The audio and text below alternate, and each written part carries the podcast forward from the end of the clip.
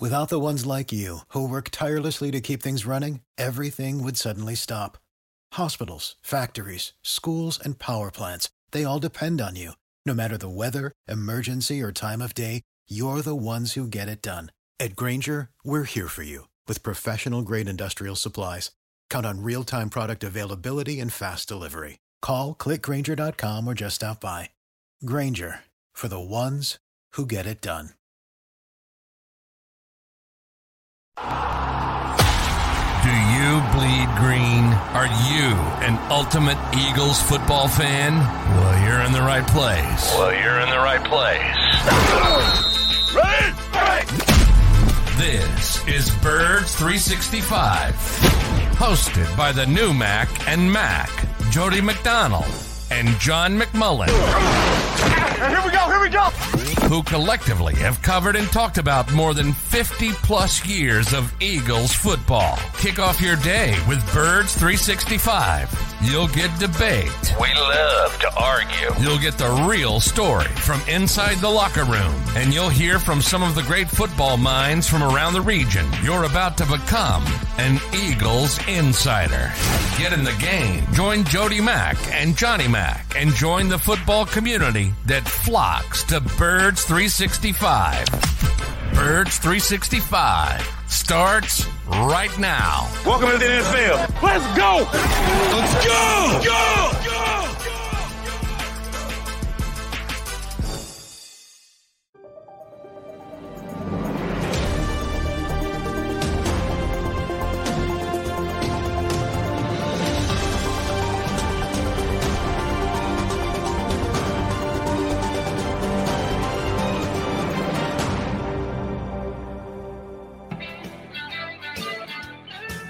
And a good Thursday morning, Eagles fans. The countdown is on to the big matchup versus the Dallas Cowboys on Christmas Eve Saturday. So, yeah, a little uh, different schedule that we're all working with, scheduled to uh, keep you company for the next hour, our Mac and Mac. And it'll be Mac and uh, Double B because uh, Johnny Mac's running over to talk to the head coach of the Philadelphia Eagles. Yes, hey, John Mac, uh, you got a chance to talk to the coordinators of the Philadelphia Eagles on a good Wednesday rather than a good Tuesday, everybody. Uh, any of happy, the happy Wednesday. oh, happy, happy. excuse me, my bad, uh, not a good a happy. We got a happy uh, Wednesday, by the way. All right, instead of a happy Tuesday. uh, Were you happy after the session? Did either, any of the coordinators actually drop a little knowledge for you? Hmm, yeah, I mean Shane's good behind the cameras, not in front of the cameras. I always say so. You always get a lot from uh, Shane Steichen, um, but again, most of it's off the record. Uh, JG, I mean that was a good game, so um, not much to from the defensive perspective. It was a good game. Um, so just a little nitpicking uh, from his perspective, but I mean, you know, that it's a 13 and 1 team. So I, I think the bigger news yesterday, Jody, was the Pro Bowl team. And I say it from this. I mean, the Eagles makes sense. I mean, they're they're 13 and 1, they're the best team in the NFL. So they had a league high eight guys going to the Pro Bowl. They had nine alternates. They had nine alternates. So I'm, I'm saying, and by the way, that doesn't include Dallas Goedert and CJ Gardner Johnson because their injuries kind of pushed them aside and they still had 17 players who were in the mix to be Pro Bowl. I always joke you can't have an all star at every position. The Eagles made a run at it. They made a run at it for the first, and this is the first time I don't. I I think anybody is. This roster is is unbelievable. So I think it starts with Howard Roseman, to be honest, and everything is kind of fit together perfectly, very similar. But I would even say more so than 2017 because they've gotten splash players this time. You know, forget about Chris Long and LeGarrette Blunt and everybody talks about those were great players and they fit really nicely. But we're talking about Haason Reddick and AJ Brown this time around to, to go along with all the players that fit. Forget about the James Bradberrys of the world. Um, this team is so talented. And it just made me, I knew it, but it made me think about it when I saw that number. And I was like, wow, wow, 17. They have the most talented roster in the National Football League. Anybody wants to argue that? Yeah, just check the the Pro Bowl results, starters, uh, reserves, and uh, alternates. It's just there's only 22 starters. Okay, and as you just mentioned, 17 exactly. of them are Eagles, and two more two guys who would have certainly been in the mix if they weren't injured yeah. as they selected the team. Well, just... and if you flesh it out further, Jody, now one was Rick Lovato, so he's a specialist, so take him out. So 16 out of 22. You mentioned 22 starters. Yeah, Ed Goedert, who who should have made the, but still should have made it. T.J. Hockenson was the backup. Great player. I love him as a player, but Dallas is better, and Dallas had a better season. Dallas is a better player, and if he would just stayed healthy, he would have easily made it as the the backup, probably to George Kittle. He probably would have been the backup, but um, and, but you know George was hurt a little bit early in the season, so who knows? CJ would have made it. Um, you know, leading the league, and I think he still leads the league. I have to check that. I haven't, you know, because he hasn't played in so long. Uh, but he was leading the league in interceptions when when he went down. Uh, the biggest snub by far was T.J. Edwards. That's a pedigree thing. He he didn't even get named an alternate, so he doesn't even count in this mix. I mean, it, it's really 19 out of 22 from my perspective. Uh, if if if you take out the injuries and just people's insanity, um, it, it, it's it's amazing. They they've gotten their rewards for the unbelievable season that they've had. Uh, the reason why I asked you first about the coaches yesterday is awards are nice. The game against Dallas to me on Sunday is more important than uh, Pro Bowls or individual awards. And you said Shane Steichen didn't give you all of a lot on the record, a little more off the record, and JG didn't have a lot to say. All right, then I'll ask you. Dallas Cowboys, if you just look at what their defense has done you would say, well, you want to try and uh, throw the ball against the Cowboys because they've been very good against the run statistically. Uh, excuse me, uh, the other way around. They've been very good against the pass this year statistically. But last week, Trevor Lawrence just iced and sliced them and made Jay uh, uh, Zay Jones look like a, uh, Pro Bowl level type player with three touchdown passes. Um, they didn't play to the form of what the Cowboy defense has been about all year long. Last week, after the game was over and done with, we heard from Coach Sirianni. Um, they did what they did because of the matchups. They thought the matchups favored them to attack the Chicago Bears the way they did. And it didn't play quite the way that the Eagles coaching staff thought it was going to coming into the game. The Bears defense did some things that surprised them as well. Um, so, what is the game plan against the Dallas Cowboys this week when Eagles have the ball offensively? Is it going to be run heavy because the Dallas Cowboys can be run on? Are they going to pass because they like their matchups against the Dallas secondary uh, with the injury to the other corner across from Diggs? Uh, yeah, I think that's the I think that's the key. And John Machota mentioned, well, there's two keys. Um, one, you know, Nick and Shane are like everybody else in this league, and they would rather pass than run, um, especially early. The thought process is, you know, pass to get the lead, run to finish the game. That's their thought process for the most part. Um, it, and and Dallas, as John mentioned, uh, it really struggled. Uh, is is really struggling opposite Trevon Diggs. So the Eagles noticed that as well. Plus, I mentioned it. The Eagles have a little bit, and they should, to be honest. They should. I mean, they think they can do what they want for the most part. They're 13 and 1. And and and they will point out to you.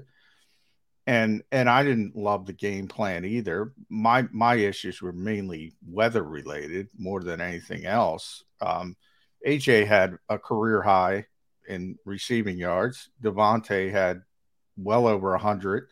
Um, they did take advantage of the matchups. It took them a little while, but they did take advantage of the matchups. Um, I think they'll see what you know. Dallas is kind of. It's funny how one losing one player can make the wheels fall off. Um, and that's kind of what's happened in that Dallas secondary. And I think they're going to try to take advantage of it. Now we're we're also going to, you know, even though the Eagles won't admit it, no Jalen Hurts again yesterday. We'll see if how far they push this. You know, if they try to put him out on the field and say it's going to be a game time decision or whatever. So you know, you're but you're probably going to be dealing with Gardner Minshew. Um, so you know, Gardner's a little bit different. You're going to have more intermediate stuff, as I would say it, more short stuff. Uh, I don't think you're going to be seeing those what have become those trademark deep shots uh, from Jalen Hurts, who's been so good at it and dropping the football in the bucket. That's not what Gardner does well. He's more go back to the Jets game last year. He's more intermediate, um, and and and you know, DeVonta and AJ, AJ can do that as well. AJ can do that as good as anybody because of his big body and on the slants. And we know Dallas Goedert and and him had uh, a tremendous chemistry right off the bats. Uh, so I think he'll be a big part. That the fact that he'll be big, uh, he'll be back in this game. And I I I bring up that Pro Bowl stuff for two reasons. One, because they named the Pro Bowl teams, but secondly, to point out that even if it's Gardner Minshew, he, he he's got a great supporting cast. Uh, great supporting cast. Best offensive line in football. Jeff Stoutland University, 100%. Either Pro Bowlers or alternates. 100%. I don't think I have ever remember that anywhere. Uh, every single one of them. Um, Goedert, I mentioned how good he is the receivers. Miles Sanders, Pro Bowler for the first time in his career. He's got a hell of a supporting cast, uh, even though he's a backup quarterback. Understood. Uh, Eagles with eight Pro Bowlers, the most of any team in the National Football League, tied for second. Dallas Cowboys at seven. So uh, this is a showdown that should say a lot, not only about the rivalry that is Eagles Cowboys, the NFC East this year, where all four teams have a chance to make the playoffs, but just the NFL in general, two of the three teams with the most Pro Bowlers facing off. But it is a question as to who's going to be the quarterback of the Philadelphia Eagles. We all are certainly heavily leaning toward believing that it's going to be Gardner Minshew and not Jalen Hurts didn't practice again yesterday, despite the fact that Jalen told us the day before they felt fine, fine. He emphasized, he said it twice. He didn't get out there and practice yesterday, so it doesn't look like he's going to play. Or will he? Or will he at least dress? You and I both agree that Nick Sirianni lives to try and find a competitive advantage by keeping information in house and not letting the opponent know what's actually going on uh, within the Eagle walls. Is there any chance they dress Jalen Hurts and start Gardner Minshew? If he if he's dressed and he's playing, there is no way they're going to dress him as an emergency option uh, for Gardner Minshew. I mean, this is you know, he, he this is this is now a deference player. This is, you know, he's probably not going to be the MVP, but he's um, at worst number two. I argue he is the MVP. No, he's not. He's not. If he's dressed and he's playing, and ultimately, I think he he'll want to play. He'll push to play. Um, and the Eagles will say, "Look, you know, you're not ready. Very similar to what happened against the Jets last year. All that week, he said he was playing. He said he was playing. And the Eagles had to take him aside and say, look, it's not, you're not healthy. You're not ready to go. Um, and I think a similar thing will happen this time, but we'll see. But if he's dressing, he's playing. There's no way he's just sitting out there okay. watching just, Gardner. Just checking to see how far the Eagles would take the uh, competitive advantage uh, peace of mind. Uh, I'm I'm with you. I don't think they're gonna. If you're right, if he dresses, he plays. If he doesn't, uh, there's no inside information you can keep from the Dallas Cowboys. We both believe it's going to be Gardner Minshew. And all right, why don't we tick off the entire streaming uh, audience today? I I got bad news for you folks. Two years in a row, NBA MVP. I said that uh, Nikola Jokic deserved it in the NBA over Joel Embiid, who came in twice, uh, two straight years second. By the way, you're right, Jody. Uh, you said same. You believe the same thing? Yeah, yeah. I mean, you got to play to, to be the MVP. And I, sorry to say, whether it's because the Eagles have everything clinched, they don't have everything clinched this year. So Jalen Hurts is going to be injured for this game, and that's the reason he's not going to play. They can say that he's. Well, I'll ask you to make it a question again. If Jalen Hurts, if the Eagles beat the Cowboys this week behind Gardner Minshew, does Jalen Hurts dress next week? No. No. Okay, then guess what? That doesn't count for me as an Eagles decided Jalen Hurts doesn't play. That's a Jalen Hurts didn't play because he was injured. And if he misses, misses the last three games of the season and Patrick Mahomes continues to do Patrick Mahomes things, he's going to win the MVP and he should win the MVP. Because, yeah, I agree with you. I uh, agree with you. I just talked about it with Dallas. I I get why Dallas and CJ didn't make the Pro Bowl team, um, but they're Pro Bowl level players. But they they don't deserve to be on the Pro Bowl team because they got hurt, and that's you know playing is part of it. And um, yeah, I'm with you. Um, he's not going to win the MVP if he uh, if they sit him. And I, as I said, if the Eagles, you know, the context will get lost. It, I I do believe if the Eagles needed this game, if this game was do or die for the NFC's title, I do believe Jalen would play. Um, they're being, I think they're going to be cautious. Um, they're certainly being cautious if they win the game in in your scenario and they sit them again next week and they sit because I think if they win the game, Jody, we're not seeing Jalen Hurts to the playoffs. I mean, I, I I I certainly don't think he's playing in week 18. So they're gonna but that's caution. Uh, it's part of it though. I mean, when you talk about individual awards, it's part of it. And unfortunately, um, if you're big into individual awards, the Eagles have bigger goals and they're not concerned about individual awards. I would love to give credit to the person who came up with the quote. I should know it. Shame on me for not knowing it. Um, but someone said, uh, the most important ability is your availability. And it's true, specifically when you're talking about individual awards. If you're not playing, you're not compiling numbers, you're hurting yourself for individual awards. And if Jalen Hurts, oh yeah, the last and and, games, and locally, no matter what, it doesn't matter the reason for it. It's probably going to cost him the MVP. Yeah, locally, that's Chip Kelly. Everybody get, but a thousand and seventy-five people said that before Chip Kelly. That's been around forever. But you're right. right that's a cliche. The best ability is availability. Um, yeah, I mean, for individual awards, that's a big part of it a so, big, uh, big part of it. And for weeks, I said Jalen should have been the MVP. Certainly before the betting markets put him atop the pile and ahead of Patrick Mahomes, but he's probably going to come up now because of the. Can I just throw this out there? Because there are going to be people that say T.J. Watt made the Pro Bowl. Yes, he did, and he didn't deserve to make the Pro Bowl team. But there's also other aspects of it, uh, and reputation is one of them. And obviously, TJ has a tremendous uh, TJ Watt. I'm talking about not TJ Edwards. It's the exact opposite. TJ Watt has the big reputation, deservedly so, former uh, defensive player of the year, and that's part of it as well. But when you're when you have something like you're talking about that's relatively even um, from a talent perspective or a season perspective, whatever you want to describe it as, yeah, best abilities about you got to be out there. You got to be out there. He's uh, John McMullen. I'm Jody McDonald. We are your Mac and Mac guys. We need to add a third Mac to the mix. Joining us next, the voice of the Eagles pregame show. You're here on weekends on uh, WIP with Mike Sielski and that McDonald guy.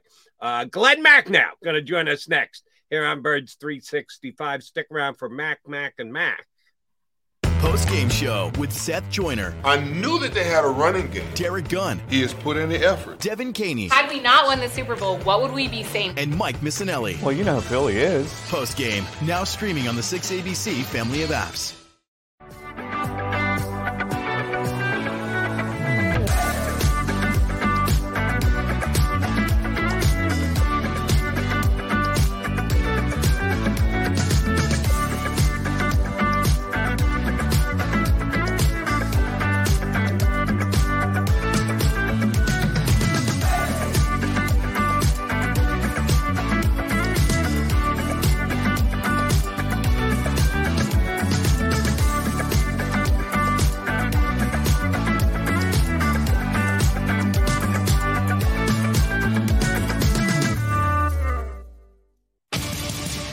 Greatest fans on earth. It's a bold statement, but would you expect anything less from Philadelphia? 58 years of heartache creates a toughness, a grit, a resolve not found in most. Sure, our prayers were answered, but now that we've had a taste, we're looking for more. Pondley Hockey, official partner of the Philadelphia Eagles. Number one, Jeff D'Ambrosio. Destination Downingtown is rolling back prices for a December to remember. For a limited time, you can own, not lease, brand new 2023 Jeep Wranglers for only $30,995 or 339 per month. New Ram starting at only $30,995 or new Ram 1500 Bighorn Crew Cabs 189 per month. Zero down can deliver. Get the price you want, the selection you need, and the VIP treatment you deserve. Jeff D'Ambrosio, Destination Downingtown, Big Finish Sales Event. Did you know taxes could be your biggest expense during retirement? Are most of your assets in tax deferred accounts like IRAs and 401ks? Taxes are historically low today, but we're facing significant headwinds in the future. Do you have a plan? The Thrive Financial Team has more than 100 years of experience helping people across the Delaware Valley with forward looking tax planning. Learn how to shift your money from forever tax to no or low tax accounts. Get your Thrive Retirement Tax Playbook today. Go for the beers, go for the cheers, go for the hit and the hits, go for the scene, go for the screens, go for the gallery, go for the win, go to Ocean.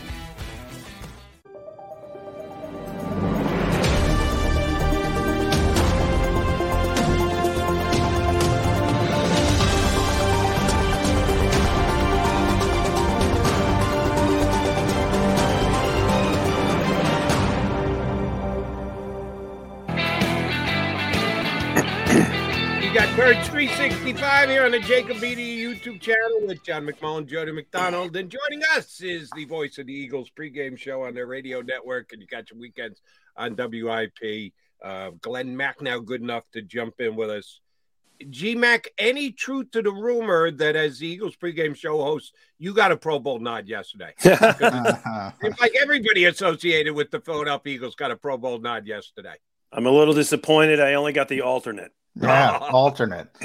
Uh, well, it's funny, Glen. I always joke you can't have a, a, a all star level player at every position. The Eagles made a run at it. I mean, there's there's 22 starters, um, 17 Pro Bowlers and alternates. Uh, if you take Rick Lovato out because he's a specialist, um, but Dallas isn't in there because he got hurt. He's a Pro. Bowl level player. CJ Gardner Johnson's not in there because he got hurt. That's a Pro Bowl level player. TJ Edwards just got snubbed because he was undrafted, and people have that pedigree issue. Um, they were they were close. They're as close as maybe I've ever seen. Well, it really speaks to the fact that there is not a weak position group on this team, right? Their offensive line is great, their defensive line is great. They have outstanding skill players. Their corners are terrific. Um, I- you know, I guess safety, if, if you have to find any position that's not strong, but it's not weak, they just don't have a single position based weakness on the team, which is, I guess, how you get to get to uh, 13 and 1. Exactly right. Kind of speaks to the record the Eagles are coding these days. But they take their 13 and 1 record into Dallas, where they have not clinched the NFC East yet because the Cowboys have been pretty good. They still need one more win in their last three games. They'd love to get it this week so they can have the flexibility of doing whatever the hell they want during the last two weeks of the season. But it looks like it's going to be Gardner Minshew at the helm. Or is it? Jalen Hurts is talking as if he can play. The coach is leaving the door open to the possibility he's going to play. I asked this question to uh, the guest we've had here on uh, Bird 365 and my WIP show the other night. Percentage chance Jalen Hurts starts the game against the Cowboys on Saturday. Out of 100? Yeah. Two. And then- That's and what then- and- was. and that's not Exactly two- the number not- I not- said. Is that right? Not two out of 10, two out of 100. No, and listen, we've all been through this before.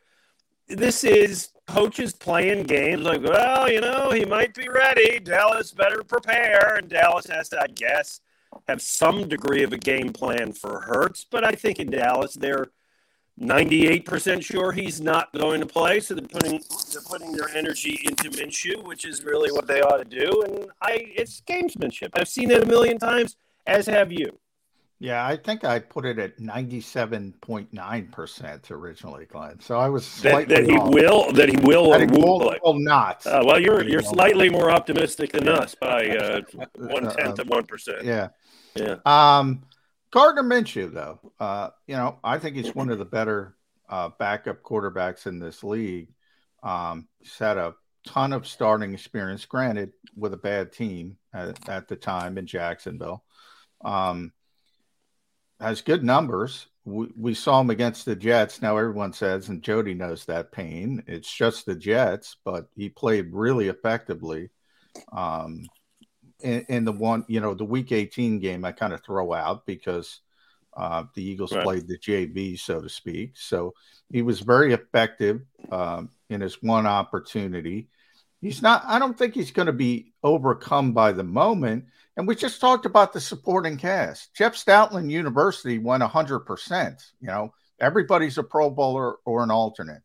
Dallas Goedert's back. He was very effective with Gardner Minshew in that Jets game. The receivers, Miles Sanders, Pro Bowler for the first time. That's a heck of a supporting cast. Uh, there's still hope to win this game, right?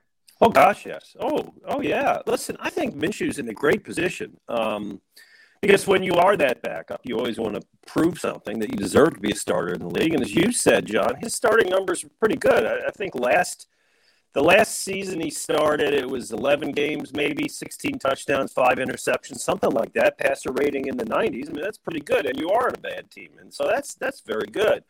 Um, I think that he's going to know his limitations. They're going to know his limitations, right? The game plan is going to change. He's not he's not going to run like Jalen Hurts did, which I'm sure the Cowboys are delighted about. But he's a good thrower. He's a very good short thrower. I don't know what the over under is yet if they've established it on Dallas Goedert receptions. Whatever it is, I'm taking the over. Dallas Yeah. Goedert Dallas Goedert is going to have eight or ten catches in this game. It's a great game for a tight end. And the Eagles last time, we'll see if they can do it again, did a terrific job of playing off of Micah Parsons' aggressiveness, right? They got him going one Yeah. way, full head of steam, and then they went the other way. Now, they can get him in that same kind of confused situation again. Listen, I think they're going to win this game. I, I believe in the concept, guys, and we've seen it before when a star player goes out, the other guys kind of can pick it up for a week or two. I've seen it with quarterbacks many, many times. I mean, I, you know, Nick Foles is the ultimate example, and I don't want to go there. That that would be uh, unholy. But I do. I do, that's. By the way, Nick's going to start this week. I know. Uh, that- God that's bless him. awesome. Yeah, God Yeah, bless him. awesome. But but I do think they're going to get a real lift. Uh, not they're going to get a lift. They will cause themselves to lift up and carry their quarterback through this Now- game. I really believe it. You mentioned Micah, though, Glen, and you're right. Nick Sirianni said it all that week. He said it behind the scenes, and then he finally said it in front of the camera, so I can say it now. He said if you can't block them, read them. Um, Yeah. and and and that's what the Eagles did. But a big part of that is Jalen Hurts. Yeah. I mean, Jalen Hurts' ability to to to take the football out of the gut of Miles Sanders. You you got to account for that. Gardner's mobile, but he's not that mobile. No, So- no, he, he- don't ask him to do what he can't do. So dump Yeah. off, screen passes, find the tight end short. You know, maybe maybe they throw a little bit more to the running backs than they've done. I think it's going to be that. I think it's going to be a lot of some slant passes, a lot of six inch, six inch, six yard passes that they hope break for twenty five. All right. If you, me, and Johnny Mack are right, Glen, about uh, Jalen Hurts not playing this week, and we're all kind of right. I haven't made my official prediction yet, but I am leaning toward the Eagles finding a way to win under Gardner Minshew. And they have two weeks where they're playing for nothing, and Jalen's got a shoulder issue, we'll call it, instead of an injury. He doesn't see the field. He sits for four straight weeks. At some point, the Eagles going to play again. It'll be the uh, second round of the playoffs because they'll get the bye in the first round. Any worry for Rust on the Eagles MVP candidate starting quarterback?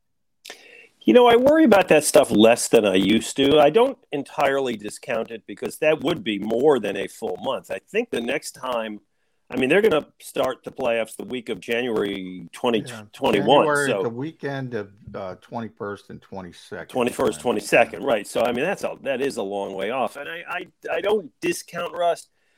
But I'm also the guy who used to say, you know, you got to play these guys some in the preseason or they're not going to be ready for the season. And you know what? They are. I'm the guy who always said, you know, like you got to hit in practice or they're not going to be able to hit in the games. And you know what? They're fine. So I worry about that kind of thing a lot less than I used to because I've been wrong so much with Yeah. what I always took as the old school football. They got to play. So maybe he can sit in the Barco Lounger for the next six weeks, eating popcorn, watching Netflix, and get out there and win a game. Yeah, it's funny because I was like you, Glen, as well. You need to play in the preseason. You got to get some time in the preseason. And then it was a coach who, you know, said to me, "College has been doing it for years," and, and I, it just stopped me in my tracks. And I'm like, "Yeah, they."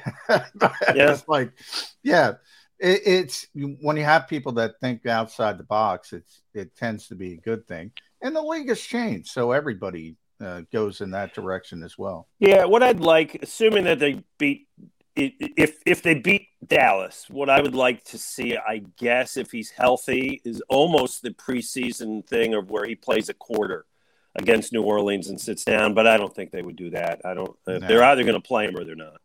You know, I uh, EJ Smith from the Inquirer. I was talking to him in the locker room, uh, and he brought up an interesting point. I want to throw at you, Glen. And he said, "What you know, Jalen Hurts isn't hurt in Chicago, and he's hundred percent, they go in this game.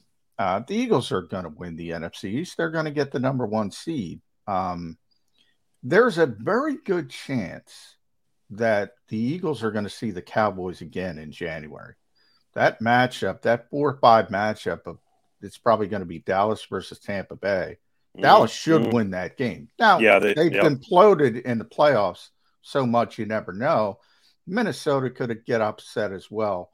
So it might not happen, but there's a very good chance the Cowboys and the Eagles are going to see each other for a third time. If Jalen's out there, maybe Nick Sirianni and Shane Steichen don't want to show everything. So, in a weird way, with Gardner Minshew out there, they could just throw 60 minutes of Gardner Minshew tape out there, do what they want.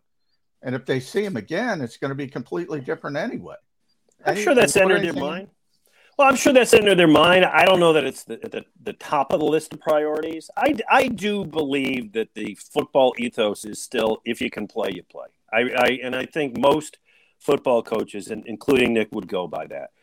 Um, but I also think, you know, if this kid gets hit and lands on that shoulder again, then he really might be out for a while. I, I think it's you just don't tempt it, and that's what it's about. Yeah, you know, give them a little less to scout. To me, that's almost it's it's a side benefit as opposed as opposed to a motivation. You know, it's the fortune cookie that they throw in the bag that you at the end you go like, oh well, that was fun. But I don't G-Mac. yeah. GMAC, uh, does it mean anything that if the Philadelphia Eagles win this week, they're the first Eagle team in franchise history to go 8 0 on the road? Oh yeah, oh, it means a ton. Listen, this team is one that I don't think any of us targeted for greatness. Right? I was more optimistic than most. I said they're going to go twelve and five and win the division. And I and I, as I was saying, and I'm thinking, oh, I may be stretching a little bit, but I was I was optimistic that they were going to be good. That Hurts was going to be good. None of us, nobody, not I don't think Jeff Lurie and Howie Roseman in their most giddy moments anticipated that this is a team that has the opportunity to go 16 and 1. I don't think it will, but it'll probably break the franchise record for wins, right? It's 13 and 3 is the franchise record. Yes. I know you get the extra game, but they really don't even need it. They would do it without the extra game. To go 8 0 on the road is an amazing accomplishment. To have those eight Pro Bowlers and all those alternates, it's an amazing accomplishment. It's, it, I don't want to say it snuck up on us because, again, I thought they would be good. I'm sure you guys thought they would be good. But this great with everything cooking, all, excuse me, all those positions, all those pos- position groups, I think it's a franchise that It's a year where if they go down and win the Super Bowl, and I think they have a great shot to do it, will be remembered as the greatest team in franchise history. Yeah, I. Uh, you're right, Glen. This team is good, and I did not see it coming. And, and you know, I go back to the Super Bowl season. Obviously, this team is much more talented. Doesn't mm-hmm. guarantee anything, right? But this team is is much more talented. I I I I've talked to Jody, and you guys get to talk about all sports on on WIP, so you get to talk to Sixers fans, Phillies this, fans. Saturday at 10 a.m. Be there. Sometimes Flyers fans every once in a blue moon, but in a lot of ways, I think Sam Hinkie broke Philadelphia from this perspective. Everything's about the future for so many fans now. They're always worried about the future, the future, the future, the future. This team is about now, man. This team's got to seize the moment. You know, we don't know if Shane Steichen's going to be there next year. Jonathan Gannon, you have the coaching staff, you have so many free agents. Uh, uh, do you get that sense that people don't, you know, it's never about now, it's always about the future? Yes. Way, way, way, way, way too much. Way too much. Uh, and, and I think you and Jody and I share our feelings about Sam Hinkie rather openly and pretty much agree on all that. Oh, yeah. And I, and I hate I hate the well, you know, let's not care about this year, let's care about next year or the year after that or the year after that. hard to me. I hate it. And we've all learned, every sports fan should know that the opportunity to win it all comes comes upon you very rarely. A lot of things have to happen right. It happened for them in 2017 and amazingly it happened again. Howie Roseman just had this golden touch in the offseason where every free agent he signed turned out to be great. Hadn't had that year in a few years. He signed a lot of clunkers in between. But this year, oh my God, look at Bradberry. Look at Kyzir White. Look at these guys. They're all great. Your young quarterback developed into one of the best in the league. Oh my gosh, take advantage of that. You have injuries, but you really haven't had crippling injuries, no injuries that you've not been able to replace. That window does you know people you say like oh the window's four or five years you know what the window's now window's the window is now. one year and yeah. and you gotta you gotta go for it i go back to dan marino it's, i believe he made the super bowl in the second, second year. year yeah i remember him saying i thought i was going to go back a bunch never got back yeah, so did he. yeah, yeah. Uh, that's why I mean Dan actually said it. He thought he was going to go back a bunch yep. of times, never made it back. You got to mm-hmm. seize that moment and not talk about four five year windows. And yeah. the best example of what we're all talking about here was I took calls on WIP on Monday and Tuesday night. Oh, you got to play Jalen against the Saints because we need that draft pick to Bro, be as good as possible. Draft, I mean, a friggin' draft pick during the off season. You got to finish the season and maybe have a parade. What the hell are you worried about where that draft pick is going to land? Wow. Yeah, it. amazing, it's crazy. There, there, are people that uh, subscribe to that. All right, GMAC, they're going to play the Cowboys. You'll be doing a pregame show. Uh, after you got to go right from you and I into the pregame show. Is that the way it's working? Six straight hours. What would you rather do on an Eagles Cowboys day? Come on.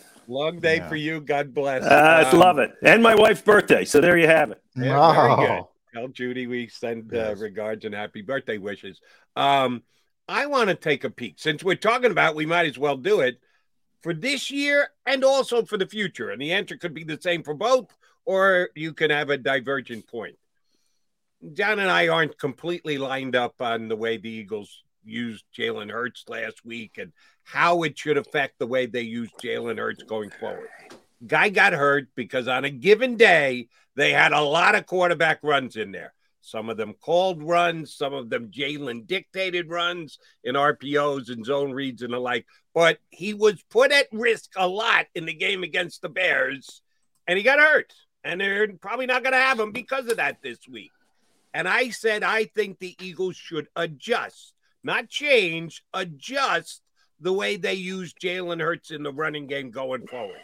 John has been more, hey, this is the way we do it. We're going to stick. There's not going to be a change. So we, we're, we're between change and adjust. John says no change. I say they can adjust the rest of this season and then next year. And we can put that aside and uh, consider it less important a conversation than the one right now. Do the Eagles have to do anything with the way they're using Jalen Hurts for the rest of this season, or do they take the attitude of, hey, it's all about the moment. We're going to use Jalen. We got the 13 and 1 using Jalen Hurts the way we use Jalen Hurts. We're not going to change anything right now. How do you handle it if you're Shane Steichen and Nick Sirianni? Jody, it sounds like you and I have a great opening debate on Saturday because to me, this is how they win games. This is their offense. This is what works. This is why they are 13 and 1. Should they have used Miles Sanders earlier than with six minutes to go in the second quarter? Of course they should have. I mean, he he should have touched the ball three, four times minimum in the first quarter, and they didn't, and that got away. And for whatever reason, Quez Watkins was getting the ball more than that. So so that was silly. Okay, that was that was foolish. But if the underlying question is, do we pull the reins in a little bit on how we use Jalen Hurts? No, because wait, let me do you. Do we do this? No, because that is how they win. That is their offense. That is the unstoppable part of it. To quote an old quarterback about 30 years ago, let Jalen be Jalen. Yeah. I, I, you know, I think it was funny, Nick. Uh, you can tell when, when, when a criticism hits home with Nick, he sort of gets in the weeds and he explains things really, really detailed. And he started uh, talking about uh, the the number of runs and said, well, two were kneel downs and there were Yeah. three quarterback sneaks and uh, there were only two design runs. Shane said there were six design runs yesterday. He said there were two. Uh, so there's a little bit of a disconnect there.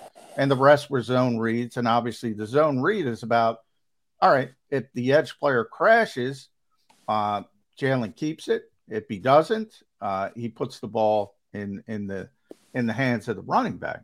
Um, so he he got into the weeds about that, which I think is is it doesn't help him. I think what helped him is he explained, look, Jalen Hurts is the MVP, and he said, "This is our offense." Exactly Yeah. what you said, Glen. Yeah, that's what and I this think. is how we're dominant. And we talked about Micah Parsons a little bit. The reason they were able to do what they did to Micah Parsons was because of, yeah, Lane Johnson, but more so Jalen Hurts. Yeah. Because you have to respect Jalen Hurts so much. Yeah, they had they had him on a yo-yo that Yeah. last game. Yeah. yeah. Uh, I can't take that off the table. I can't. No, I don't. Uh, you know, I mean, should he carry the ball? What was it? How would he carry? 17, 17. 18? Yeah. Okay. Then take out the kneel downs, the, the quarterback sneaks, which, by the way, is not my favorite Eagles play. I, I, I get more excited about fourth and one with the Eagles than any other play they do. They all get in and push his butt. I just love it. Yeah. And other teams are not copying it. It's great. Yeah. Um, but you know, instead, so let's take all those out. So we had twelve runs. You know, so give them nine or ten instead of twelve. Yeah, depending on the day. It was it was the Bears. You should have been able to win, giving him the ball a little less than that. But generally speaking, do I redesign my offense at this point? Nah, he's my offense, No, baby. You, you, you're both, whether you know it or not, you're agreeing with me because I'm saying adjust, not change, adjust. They need to adjust slightly. And they didn't this week. Jalen Hurts got uh, hurt. And you hope that if they don't adjust, that Jalen Hurts doesn't get hurt in a playoff game because then it'll be the debate to end all debates. Uh, then we then we call Nick Foles. Uh, unfortunately, he's not Can't available. get him. But we'll see what Gardner gives them this week. So you got faith in Gardner Minshew that he can just turn back the clock to his Jags days and come in and be effective. And John is right. Yes, I said last year.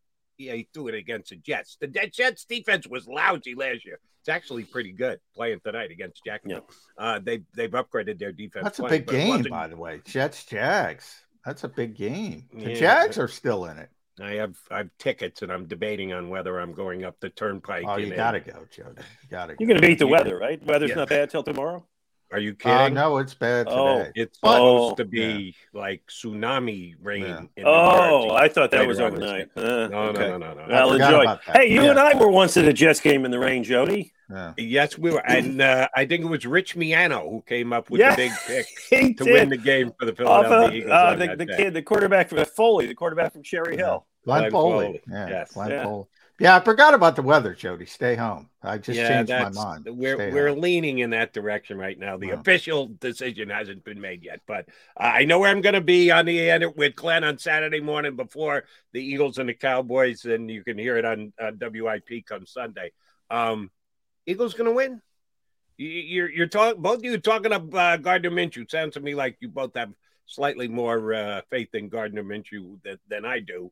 There's a pretty big drop off from Jalen Hurts and the way we're playing to the guy who's going to play quarterback for the Eagles on Saturday, and you got a very motivated Cowboy team. You think they're going to find a way to win the game? How are they going to do that, Mister Pre-Show host? I do. I think they're. I, I you know, listen. I'm not going to put it at 80, percent but I'm leaning. I'm leaning toward the Eagles, and I'm leaning toward the Eagles for a couple of reasons. I, I said it earlier. I love the the notion that you get a lift when your backup quarterback comes in. When a good player gets injured, teams tend to pick it up. I think he's got so much talent around him, and he's got a guy who can scheme an offense that he's going to just find a way to, to throw it to Goedert 10 times and get it to uh, AJ on a slant pattern that he's going to break for 60 yards. I also, maybe I am wrong, but the Cowboys sure look like they're in the process of imploding. And I uh, think it's almost those things where it's like, you know what? Let's let them just blow themselves up and enjoy the moment. Yeah, I think you know they really they were in the conversation with the Eagles in San Francisco to, to have the best defense in the Yeah. league. And Hey, ES, lost- ESPN still ranks them as the best, yeah, I think. Well, yeah, the football power. They lose six times in the football power index. I don't, I don't get that. Oh, I, Uh, that, maybe more so than anything else, and there's many reasons to root for the Eagles on on Saturday. That might top my list. Well, see if they're nervy enough. If the Eagles beat them head up again for their stupid power, stupid Well, power well, index, well- they'll still have number one. How nervy do you have to be to keep them at number one after they blow a 17 point lead? That's nervy enough. I Yeah, mean, to who? To who they lose? That would be the Jacksonville. Yeah, yeah. they And didn't Doug even- Pederson's getting free cheesesteaks from the Eagles Yeah, for, love for it. beating the Cowboys. Um, 17 points. But that's what I've heard from Dallas all week, Glen. It's it, they got to fix the defense. And, and Yeah. it's been one player really. They lost their who who they lose, Jody? Uh, the cornerback Brown? opposite uh Trevon Diggs. I forget yeah, I think I forget uh, his name. Is it Anthony Brown? Their uh, other Yeah. Anthony Brown. So um, the starting quarterback opposite Trevon Diggs, who's a good player, but he's not a great player. They lose him and they sort of start falling apart.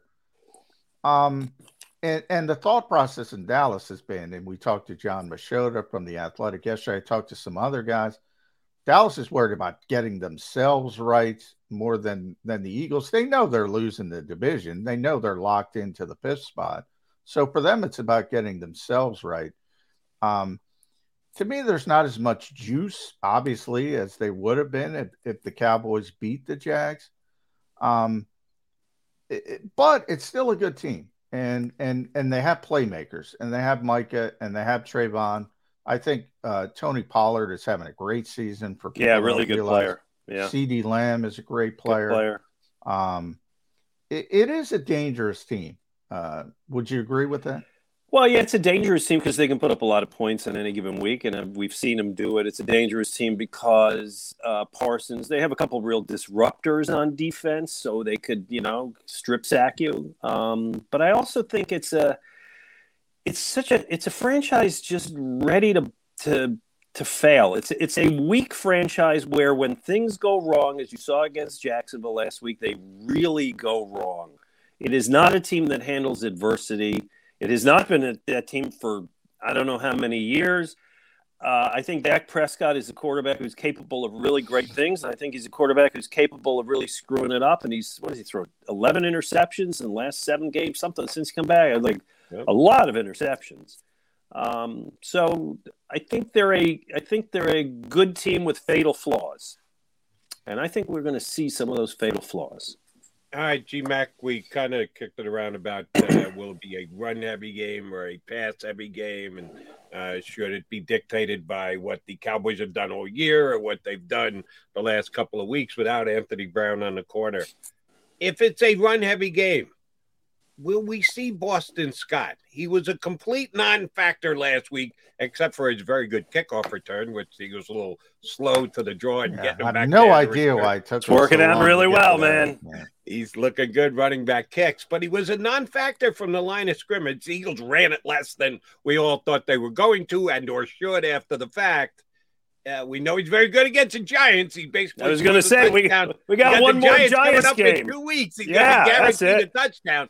But NFC East, why not use him this week against the Cowboys? I'd be great with that. I uh, I like the guy a lot. I like him more than Gainwell. I like him near the goal line. Um, I Like would him love- against the Giants. yeah, well, absolutely. I'd love to see him get you know a half a dozen touches out, outside of the kickoffs, but I would take the under on that bet. Yeah. I you know, I got it. All right, last one at real Glen Macnow. Follow Glen on Twitter from me. Um, we don't even talk about Jonathan Gannon this week. Where where's the fan base with Jonathan Gannon? I mean, this is they lead the NFL in sacks, Glen. Yeah, oh, 55. First time in franchise history they've had five players with six or more. Buddy didn't do that. Jim Johnson didn't do that. Um, Bud Carson didn't do that. They're going to beat the franchise record, which is 62. Now they have the extra game, but still, it's a it's impressive. Um, so they're getting all the sacks, and that's what everybody wants. And oh, by the way, they're the second ranked defense in the NFL. They're the number one ranked pass defense. Is there still people complaining? By the way, it could become the first team in NFL history with four players with double digit sacks. It's never happened before. Um, I would say the fan base relationship with John Ga- Jonathan Gannon is currently an uneasy truce. I like that. That that's like like, that. okay, he's doing well for now, but if they give up, uh, you know, a 28 spot to Dallas, Jody, you're you're probably on before I am after the game. When are you on next after the game? Um, Monday night. Oh yeah, well that's if if if they give up if they give up even if they win, if they give up more than 25 to the Cowboys, Jody McDonald's lines are going to be packed with they need to fire Jonathan Gannon. It is a very it is it, they Oof. they're they're accepting his success, but they still don't really like him. It's bizarre to me. I It's like I like your uneasy truce as a uh, descriptive adjective. All right, so if they win this game and they get two weeks to rest, we asked about Jalen Hurts. How do you think Sirianni handles all the rest of those guys? Johnny Mack gave me a great two weeks ago, three weeks ago, and uh, I'd completely forgotten it. Last year was different because you had the COVID reserve list, and the Eagles just Yeah, created right. COVID for like 12 of their players yeah. so they could elevate guys from the practice squad. So when I affectionately called that game against Dallas, the Cowboys versus the JV, oh, I was speaking the truth. There was Oh, JV absolutely. guys coming up from the practice squad. You can't do as much as that uh, uh, this year as you could last year. How much do they just pack it in the last two weeks of the season? And God forbid they lose to the Saints because the draft pick will go up. Yeah. Uh, how, how much will Howie Roseman at all decide we're battening down the hatches? I think they'll scale it back, but I don't think they'll entirely shut it down with two weeks to go. I think I think you'll still see guys play, and there there are guys who are going for specific numbers and uh, accolades, and I think you got to respect that. Oh, Um, be, careful, be careful with that, Glen, because Howie Roseman has gotten none of their potential free agents done to extensions. I know, this year. I know, I and know. part of that is Johnny Mack likes to say is leverage. He's Well, got the no players have all the leverage because they're all making the damn Pro Yeah. Bowl. Yeah, well, so that's a you good don't, point. You don't want to go too overboard and let them get their numbers because it's going to cost the Eagles in renegotiations. Oh, that's a fair point. That is a good point. Um, I think they'll scale it back, but not shut it down. You, you gotta you gotta field. You can't not field a team. Well, I guess you can. We've seen Andy do it, not field a team the last two weeks of the year. We have seen it. I think you'll get a, uh, I don't know, kind of a mix against New Orleans. AJ Brown's going to play. DeVonta Smith's going to play. You know, maybe some of the older players don't play. Maybe maybe he tries to sit down Lane Johnson, although that's dangerous for your quarterback. So I don't know if you do that, but I, I think that's what you'll get. Some kind of blend of guys. A lot of guys playing a half. It'll be a preseason Yeah. game. Yeah. Well, some guys got to play because you only have 53 Right. and and Yeah. and you can only elevate two from the practice squad. So you don't have that ability to toggle 12 people up because of uh, COVID. They Yeah. took that away. So some guys got to play. You'll see a But lot the- of, uh, Ian Books? Trey Sermons, Josh Jobs of the world. The Yeah, guys who are inactive. Um, you're going to see them. Yeah, they'll show up. Ellis, the kid who's the special teams kid. Yeah, Christian Yes. Ellis is doing Yeah, a great job. They got to yeah. put him on the 53, by the way. Well, he will get a lot of play against New Orleans and the Giants. Agreed. Uh, you get play with me on Saturday, Mac. Now. Yeah. I will be ready to rock and roll, and uh, we'll get the people ready for the Eagles and the Cowboys, and then you'll have your pregame duties. We appreciate you jumping in a little earlier than the pregame with us here on a Thursday on Birds 365. I'll talk to you on the weekend, bud. Anytime. My pleasure, guys. Be well. Thanks, Glen. Glen Mack, now, Merry- host of Merry- the- happy holidays as well. I was trying to get that in, uh, but he's, gone. He's, already in celebration mode. Happy Hanukkah to all our listeners. Christmas coming up this weekend, whatever you're celebrating. We will be celebrating an Eagles victory on Saturday. That's what McMullen and McDonald will be talking about.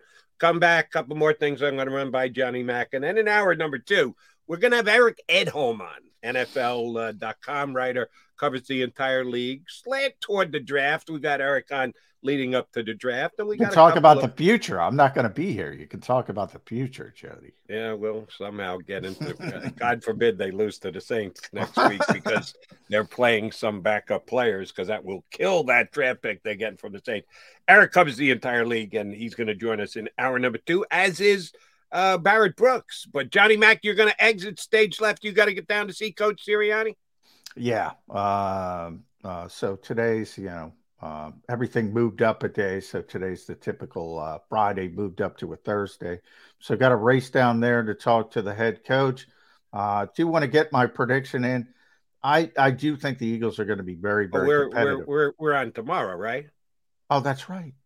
I'm So thinking you- Friday. I just said it out loud, Jody. You and I don't, it, you don't need to make a prediction. If you want to make sure. a prediction, No. go ahead. You You're want to get out in front of it, just go ahead and lay it all out for everybody. You're right. Or you can wait till tomorrow. You know, the funny thing is, I just explained that they moved up Friday a day, and I still think it's Friday. And I'm I'm, I'm verbalizing it. I still think it's Friday. Oh, That's it is tremendous. not Friday yet. It is Sirianni talks to you like it's a Friday because they're playing on a Saturday. Uh, but you and I, I just will. go, I just go ahead. I everything it, it's prediction day. That's in my head. It's prediction day. No, you don't have to make a prediction till tomorrow. All right, brother. Uh, safe uh, travels over to the NovaCare complex. We'll uh, talk in the morning. All right, thanks, Jody. Johnny Mack out, Barrett Brooks in. Double B's going to join me for the last hour. Eric Edholm in about 20 minutes. Stay here on Birds 365. Post game show with Seth Joyner, I knew that they had a running game. Derrick Gunn, He has put in the effort. Devan Kaney, Had we not won the Super Bowl, what would we be saying? and Mike Missanelli. Well, you know who Philly is. Post game now streaming on the 6ABC family of apps.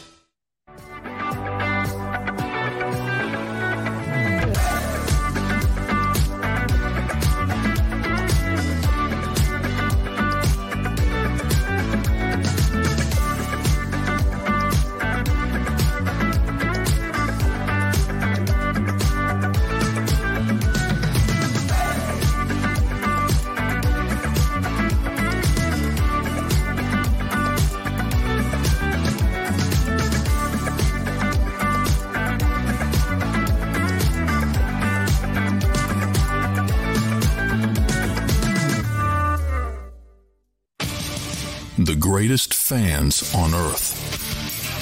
It's a bold statement, but would you expect anything less from Philadelphia?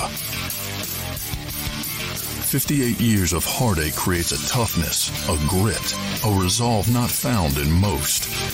Sure, our prayers were answered, but now that we've had a taste, we're looking for more. Pondley Hockey, official partner of the Philadelphia Eagles.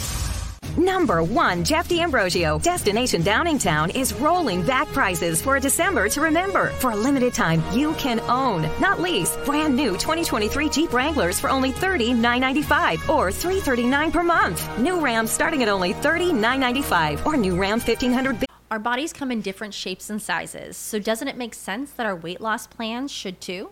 That's the beauty of Noom. They build a personal plan that factors in dietary restrictions, medical issues, and other personal needs so your plan works for you. Noom doesn't restrict or shame when you want to treat yourself. Their flexible program focuses on progress instead of perfection. You don't have to give up carbs or anything. And with their daily lessons, you can learn something new about your food choices every day.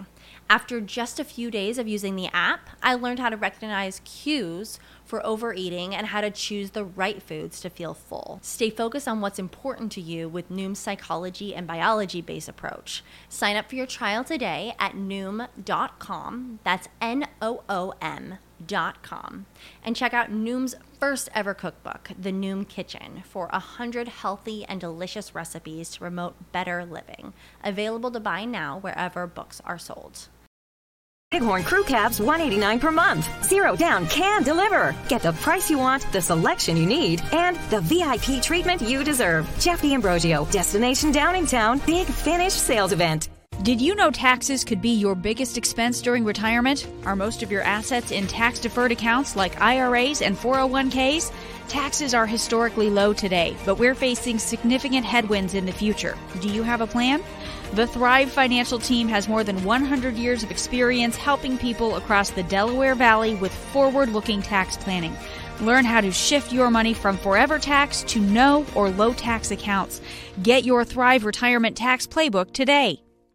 Go for the beers, go for the cheers, go for the hit and the hits. Go for the scene, go for the screens, go for the gallery, go for the win. Go to Ocean.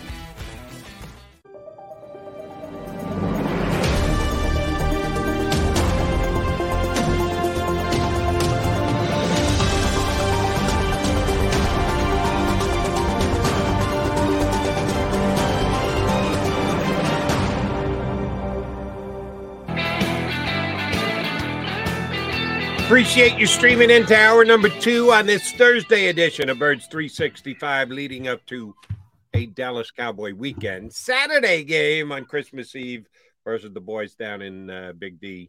A uh, little bit of a substitution here. I won't even say we're going to the backup. It's a, a different kind of look when Johnny Mack leaves the show. And we bring in our own Barrett Brooks, who you know from the Sports Take, NBC Sports Philly here in town. Uh, BB, are you ready for some football? Are you kidding me? This is what I live for. Dallas week. This is Dallas week, man. I, I it was hard for me to sleep last night, man. I'm geeked already. I've been geeked for the entire week. As soon as that last gun went off and and, and we were done with uh, the Bears, I was I was I was into it, man. I was ready to rock and roll. Ready to rock and roll, man. Flip that page pretty quickly. All right. Uh, one of the things I like to do when you're good enough to join us is you can give us the ex player perspective that neither John nor I can bring to the table. Um, when you were uh, here in the league, either Eagles or Steelers, the whole attitude of the team when there's a change at quarterback. Now, the Philadelphia Eagles are not admitting that there's going to be a change at quarterback. Gardner Minshew took all the reps yesterday because Jalen Hurts once again did not participate, despite what both the coach and the players said the day before that, uh, that they're not committing to anything just yet as who's the starting quarterback will be. We believe it's going to be Gardner Minshew how do you do that as a teammate? How does that work? How does the mindset of the individual player, knowing that you're going to be working with, protecting, in your case, as an offensive lineman, doing your job a little differently because of the guy who the ball is being snapped to? How does that work in a week where you know there's a change at QB? Well, I mean, from that aspect, it's it's it, it won't be the Foles effect. You know, Foles they knew what Foles could do. Um, they knew Foles could could hold his own. They just had to get an offense that Foles could run that was comparable to what what Carson could run. With this, I really think that they've already, you know, they've already um, had a game plan in the works, you know, anyways, you know, just in case. He's one of the most uh Gardner is one of the most prepared quarterbacks I've seen go in and, and and produce at a high level. It's not like he's coming in and they're gonna have to do a little extra to help him out. He has a different skill set than Jalen Hurts, but he's still a damn good quarterback and play at a high level, which makes it different from you know other times. You know, because I really and truly believe that the way Gardner plays, he's going to play at a high level. But number one, he's interviewing for 31 other teams. Number two, he wants a big contract. Number three, he feels as though he's a starting quarterback in the league. He'll be just fine. And everybody said, oh, it's not like last year it was against the Jets. Regardless what you're talking about, the Jets is an NFL team with NFL caliber players. And oh, by the way, their defense was pretty damn good last year. Also. No, it wasn't. Yeah, wrong. They're, I'm, I'm, talking about their, I'm talking about their pass. You know, I'm a Jet guy, right? I'm, I'm talking about their pass Jet, rush. The Their Jet defense stunk last year. Uh, I love all- their pass rush and and their corners. Say they didn't have good corners either. I They're thought a their bad, corners they're were a bad defense. Period. Uh, they, they're a much improved defense this year. Sauce Gardner, a couple other additions, Mosley back. Uh, they are a a top shoot. I think they're a top five defense. Last year, end of the season, injuries and everything. Their defense was brutal. Was brutal. All right. Well, it, it was a while ago. It was a while Ago. It was. Uh, believe me when I tell you. I, you know, I'm a Jet slash Eagle guy. I've been Yeah, a Jet yeah, fan yeah. my entire Ben, life. you've been that. I, have got You've that. tickets to tonight's Jets Jaguars game, and I'm debating whether I want to drive up in the pouring rain to MetLife Stadium to watch him play Dougie P and the Jaguars. So believe me when I tell you, I know the You Jets. gotta go. You gotta go. You gotta go. But still, though, those are NFL caliber players that play at a high level, and Gardner can play. Man, you know his numbers are pretty good considering the fact that he's been a backup uh, up until when he started starting for for for Nick Foles. He can sling it around. He can make some things happen, and all he has to do is hand it off. This is the number one offensive line in the league. So I mean, he can just hand it off and and and, and run the offense the old conventional way. That's all they have to do. He's has he has very functional mobility also. It's not like he's gonna be sitting back there like a sitting duck. He can run around. And oh, by the way, remember the camaraderie that he had with with with um you know with Dallas Goedert in that game. You know, I think he you know had hundred yards that game. So I, I'm I'm truly thinking that the offensive line is gonna be look, we got to protect this guy. We got to beat up on this guy. And oh, by the way, we're still pissed off at Micah Parsons and all the stuff they've been talking about. They will be ready to rock, bro. So ready they to know rock. where Micah Parsons is. That's uh, and Stoutland University is all in attendance. Uh, everybody's healthy. Everybody's good to go. So Absolutely. uh, I agree with you on the way the Eagles are going to proceed forward. And oh, by the way, it looks like the Cowboys are going to be without uh, Van Der Esch. They're starting. Yeah, he's not starting Van Der. Esch. Yep. That's a key aspect as well. We saw the Eagles this past week, and uh, I haven't heard your thoughts on this uh, either on NBC Sports or on uh, your show with D Gunn and, and Rob Ellis. John and I both critiqued, if not criticized, the Eagle game plan on Sunday. That they came in and just believed they were so much superior to the Bears, they could do whatever they wanted. They could call whatever kind of play they wanted. It was going to be successful. The Bears cornerbacks are young but talented, and they made some plays. They gave up big plays, but they made some plays as well. But Miles didn't get a carry till six minutes left in the second quarter. So uh, we, we kind of questioned it. This week, the Cowboys have been very good against the pass all year until the last two weeks. The Titans threw it against the, the Texans threw it against them okay, and Trevor Lawrence just ripped them up with Anthony Brown, their other starting corner, out of the lineup. You think they go heavy run against the Cowboys this week without Van Der Esch in there, and the Cowboys all year have been a team you can run the football against? You think you see a reverse with Gardner Minshew of the kind of game plan they put together last week with Jalen Hurts in there?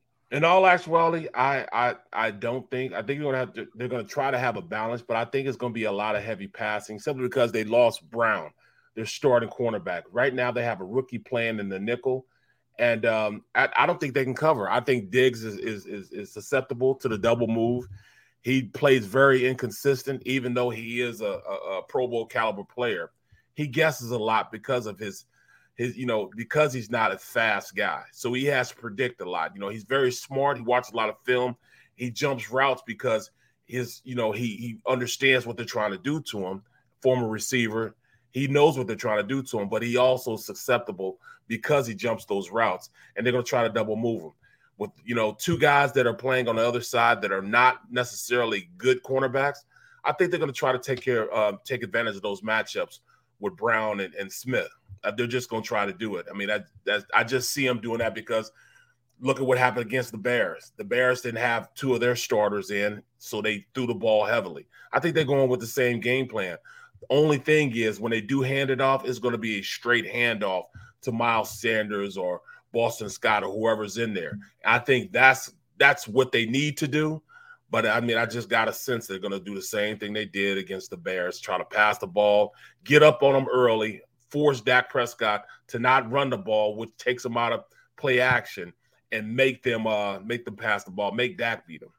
All right, BB, John and I talked about this in hour number one. The Pro Bowl Philadelphia Eagles, they could just go ahead and rename the game for the Eagles this year because Right. so many guys uh, made it as either starters, reserves, and or alternate. Excuse me. Um, unbelievable number of accolades thrown the Eagles' way. Now, chances are they're not going to go to the Pro Bowl because they're going to be busy. They're going to be in the Super Bowl playing that week. So uh, they're not even going to get to play the flag football game or any of the other uh, games that they're going to be playing. yeah, they're not yeah. playing the actual Pro Bowl anymore. Um, what does that mean? You've been on teams with guys who made the Pro Bowl. It, it the, the acknowledgement and what it actually means has changed over the years. But um, how big a deal was it when you were playing that a guy got a Pro Bowl nod? You know, it's it's it's really a popularity game. It's it's you know that you know just to be um, known as a Pro Bowler is is what they're they're trying to do. You know, that's that's the gist of what it is. So you know, I mean, that's that's an honor in itself. The game itself really means nothing. Guys didn't want to play the game because more so they're worried about getting hurt, and they didn't want to you know go against their friends like that. So at the end of the day, it's just a popularity concert, but it means a lot to these guys' contracts and their contracts they have written in. If you're a pro, Bowl, pro bowler, you get this. But I think it's more so the accolades of having that asterisk behind your name, Pro Bowler. It'll all you'll always be a Pro Bowler now. Lane Johnson's been a Pro Bowler a long time. Jason Kelce, uh, AJ Brown's um, you know second year as a Pro Bowler. Landon Dickerson to his first Pro Bowl. I mean, these guys, you know, Miles Sanders. That's huge for Miles Sanders because now when he goes to the negotiating table, he Mhm. has behind his name that asterisk. I am a Pro Bowl running back now. So you know, yes, you know, it's it's, it's it means a lot to these guys. But does the game necessarily mean that? I think the game means nothing. Once you're a Pro Bowler, you're always a Pro Bowler. And the Eagles got a whole bunch of Pro Bowlers this year. Uh, and the funny thing is, a whole bunch of them will not be going because they're going to be the so they get replaced by the alternates, who are all Eagles anyway. But then they won't be going either because the Eagles are going to be busy. So it, it- it's nice to win this popularity contest. It is nice to have that Absolutely. asterisk after your name, but uh, the Eagle fans are rooting for none of them to participate in Vegas on that week because they've got other things to do. All right, uh, Cowboys coming in this week. They're going up against Dak Prescott, who's had success against the Philadelphia Eagles during his time as the starting quarterback of the Eagles. He's done well against Philadelphia, more wins than losses. On the season, he's thrown a lot of interceptions. Um, he's made big plays too, but he's also been uh, susceptible to the INT. What kind of game do you think Dak Prescott is sitting on this week coming in against Philadelphia?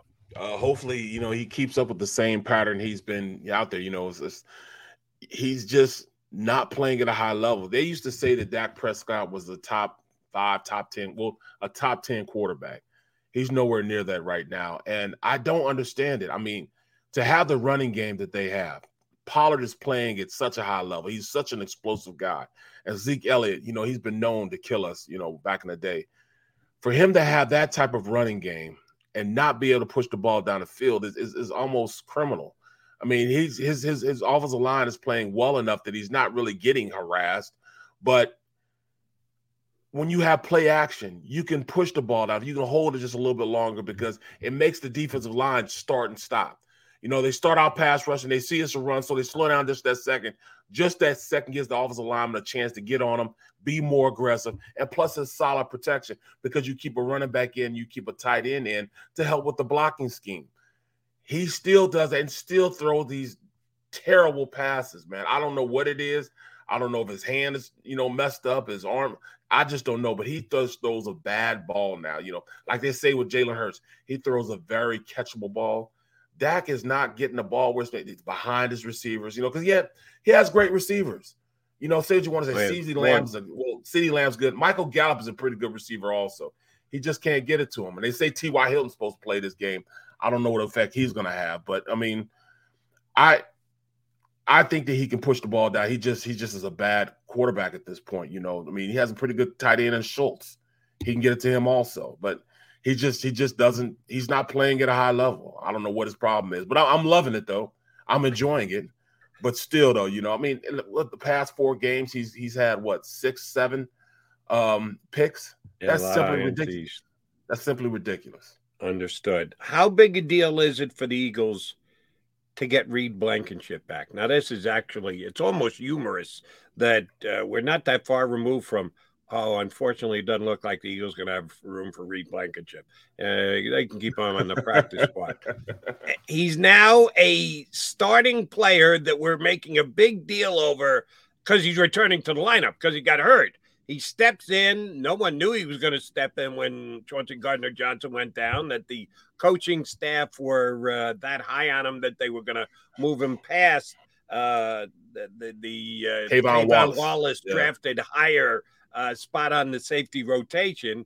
Plays well, gets hurt. Oh my God, we don't have uh, Blankenship. Now he's coming back. People are all excited about the return of Reed Blankenship how big a deal is it that he's getting back into the Eagle lineup this year? It's actually a huge deal because Reed is is he's he's pretty good, man. You know, like I can remember him being in the preseason and watching him play. His name always uh, ended up uh, in the stat box. He's good enough to he reads well. He understands what defenses are trying to do to him. He plays he plays the safety position like a real safety. You know what I mean? Like he's not going to be exceptional as far as being in the box and you know, or or you know those type of things. But what he does is he knows where he's supposed to be at. He gets there. Um, he's very solid in his um his, his his pass assignments, and that's the big thing. He knows his run fits. He can come down and make plays. Then Reed has played well enough to be a starter uh, for this Eagles team. K'Von Wallace was specially suited to play in the game last week. He's a box safety. He's not a. I wouldn't necessarily call him a cover guy. He can't cover at a high level. You know, he, you know, it's a deficiency to have him out there covering receivers in the slot or anything. He can't do that. But he can play inside the box. He can be that guy to come up and make plays. He's a solid tackler. He'll do things like that. But he's not the cover guy that Reed Blankenship is. Reed gives you more from a coverage standpoint. And plus, you know, I knew he was gonna. I knew he was gonna be all right when he had the ugliest number in the end. I think he's like like forty seven or forty nine or something like that. And that number kept on flashing, and and you know, and and, and subtly in, in the preseason that you had to take notice of it. You know, so that's the he had the ugliest number in the league, but he still made the team. Usually they give those numbers to guys that are to be cut. Well, he stuck around with that number, so you knew he could play. Exactly. Uh, he out he outshone his numbers. So right. specific credit for that. Uh, other returning player for the Eagles this week, Reed is one, and maybe bigger is uh, Dallas Goedert coming back off the IR. Most of us thought Dallas was going to play last week because they opened up his practice window, flew to Chicago. All right, we're getting Dallas Goedert back. Nope, uh, was not activated. Don't know if he wasn't physically ready or they were afraid of the cold, didn't want to see him get hurt again, but he ended up not playing. Then they go ahead and activate him like on Monday which they didn't have to do till Friday because you don't need to tip your hand. And the Eagles are very good at keeping information close to the vest. But they went ahead and activated him Monday. So there's no question asked. He's playing this week against the Cowboys. Uh, you quoted the numbers he had against the uh, Jets last year when Gardner Minshew was the quarterback. How heavy is he going to be in the use this week, uh, Barrett? Well, they didn't need him last week because that, that arrogance you you spoke of earlier about the um, them just playing the Bears. You know that that's that's what that was. But uh, him playing in this game is a necessity. They don't care to you know go out there and try to hoodwink or anything. They're going to show you, hey, we got Dallas Goedert, which is going to open up the offense uh, because you know since he was out of the lineup, look how many passes they threw in the middle of the field. You know they it was almost um, exclusively thrown to the outside to the outside receivers. You know, that's their big play guys. What Dallas does, he opens up the middle of the field. You have to allocate resources to stop him in the middle of the field. So it's huge that he's back in the game plan, especially with Vander Esch being out. This is one of those. This is one of those um, opportunities for the Eagles to open up the offense even more so than they had uh, with with um, you know with the Gardner Minshew. I mean, he, he's he's a favorite target, and every and everybody knows a tight end is a quarterback's best friend. I mean, his ability to go out there and get open to catch. I mean, just that right, that just that alone, his catching ability uh, puts him at another level. You know, let alone he's still the best blocker we um, blocking tight end we have on the team. So those attributes and the main fact that he's big, strong, and fast just opens everything up, and that's just another thorn that'll be in that defense's uh, back when they play against the Eagles on Saturday. Barrett, uh, we know that uh, Micah Parsons is a very talented player. He's in the conversation for Defensive Player of the Year. Only made two tackles last week, though, which was kind of disappointing. If you're going to walk the walk, uh, talk the talk, you got to walk the walk too. And he didn't last week against Jacksonville, but we know he's certainly capable of doing that.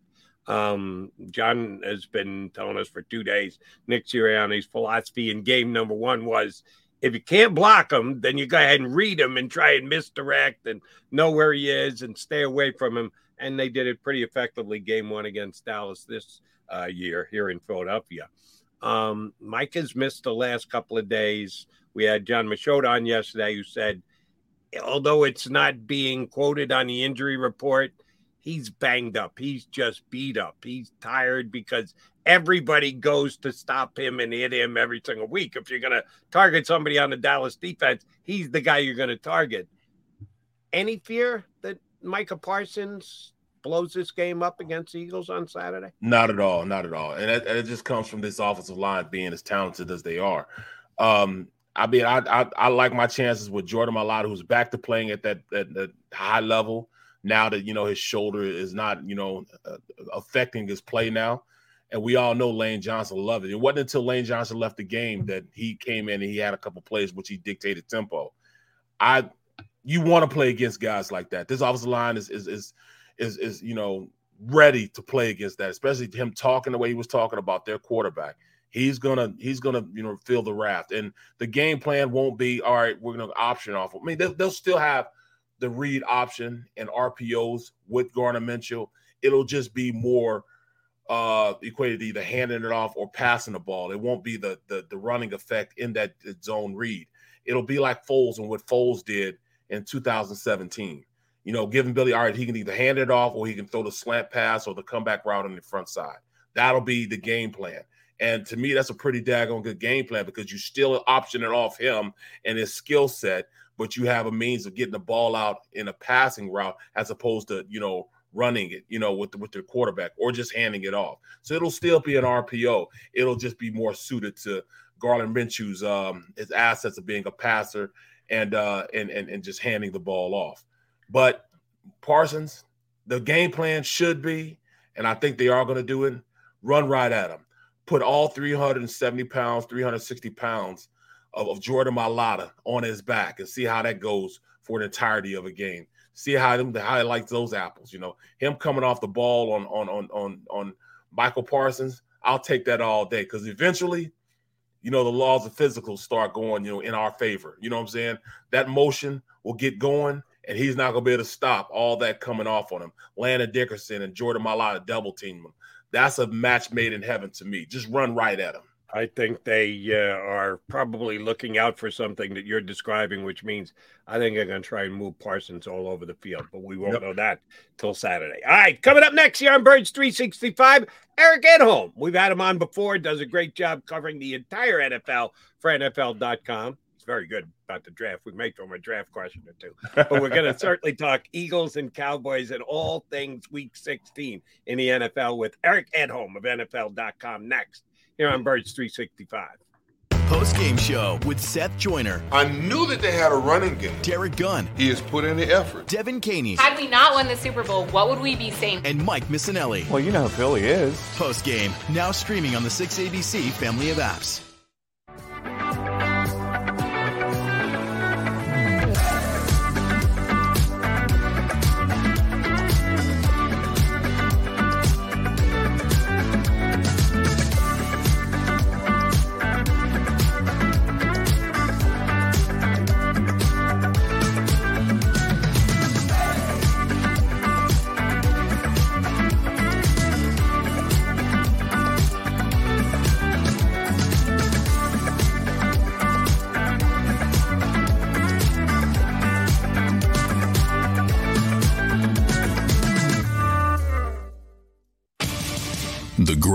Fans on earth. It's a bold statement, but would you expect anything less from Philadelphia?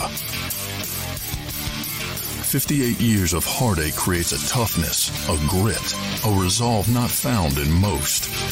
Sure, our prayers were answered, but now that we've had a taste, we're looking for more. Pondley Hockey, official partner of the Philadelphia Eagles. Number one, Jeff D'Ambrosio. Destination Downingtown is rolling back prices for a December to remember. For a limited time, you can own, not lease, brand new 2023 Jeep Wranglers for only $30,995 or 339 per month. New Ram starting at only $30,995 or new Ram 1500 Bighorn Crew Cabs 189 per month. Zero down can deliver. Get the price you want, the selection you need, and the VIP treatment you deserve. Jeff D'Ambrosio, Destination Downingtown, Big Finish Sales Event. Did you know taxes could be your biggest expense during retirement? Are most of your assets in tax deferred accounts like IRAs and 401ks? Taxes are historically low today, but we're facing significant headwinds in the future. Do you have a plan? The Thrive Financial Team has more than 100 years of experience helping people across the Delaware Valley with forward looking tax planning. Learn how to shift your money from forever tax to no or low tax accounts. Get your Thrive Retirement Tax Playbook today. Go for the beers, go for the cheers, go for the hit and the hits, go for the scene, go for the screens, go for the gallery, go for the win, go to Ocean.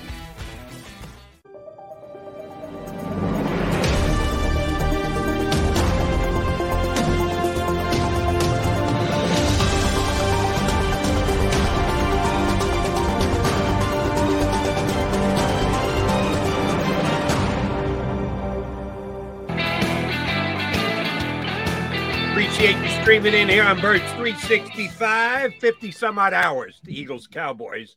I'm going to talk about that game and several other things with our next guest from NFL.com, Eric Edholm, good enough to jump aboard with me, Jody Mack and uh, Barrett Brooks. EE, here's where I want to start with you. I'm just uh, reading Dak Prescott quotes leading up to this game, and he said, this is a statement about ourselves. We have to make a statement about ourselves coming into the game. They played some very good games, some very big.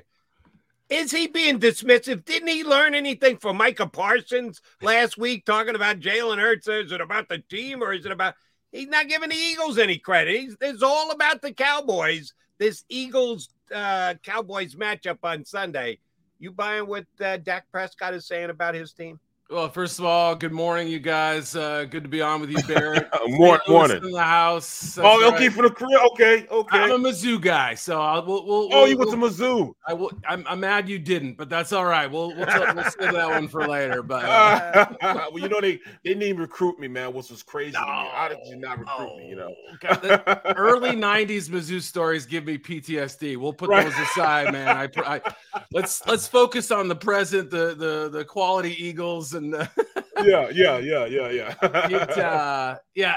I don't know that it's that dismissive, but look, this is obviously a, a, uh bloodthirsty rivalry here, and and I think the the Cowboys on the, it's funny because they know their fate in the sense that you know catching the Eagles this isn't going to happen, but at the same time they also smell a little blood in the water, I think, and they're going to take their opportunity to you know to to to make sure that they're in the moment and that they're going to be the ones sort of asserting themselves at least in their minds or whatever. I don't you know i don't know what how it's going to play out but it is it is always fun when uh you know you hear the guys talk and you kind of read between the lines and try to figure out exactly what they're saying but you know for Dak it's always been like uh, this season anyway like two steps forward one back. I mean you know he's he's been really good but you know, the injury obviously kind of threw off his season a little bit. And right when you start to think this offense might, Dallas offense might be turning the corner, uh, you know, they, they have some moments they can't put a couple teams away this year where you say to yourself, are they missing that kind of killer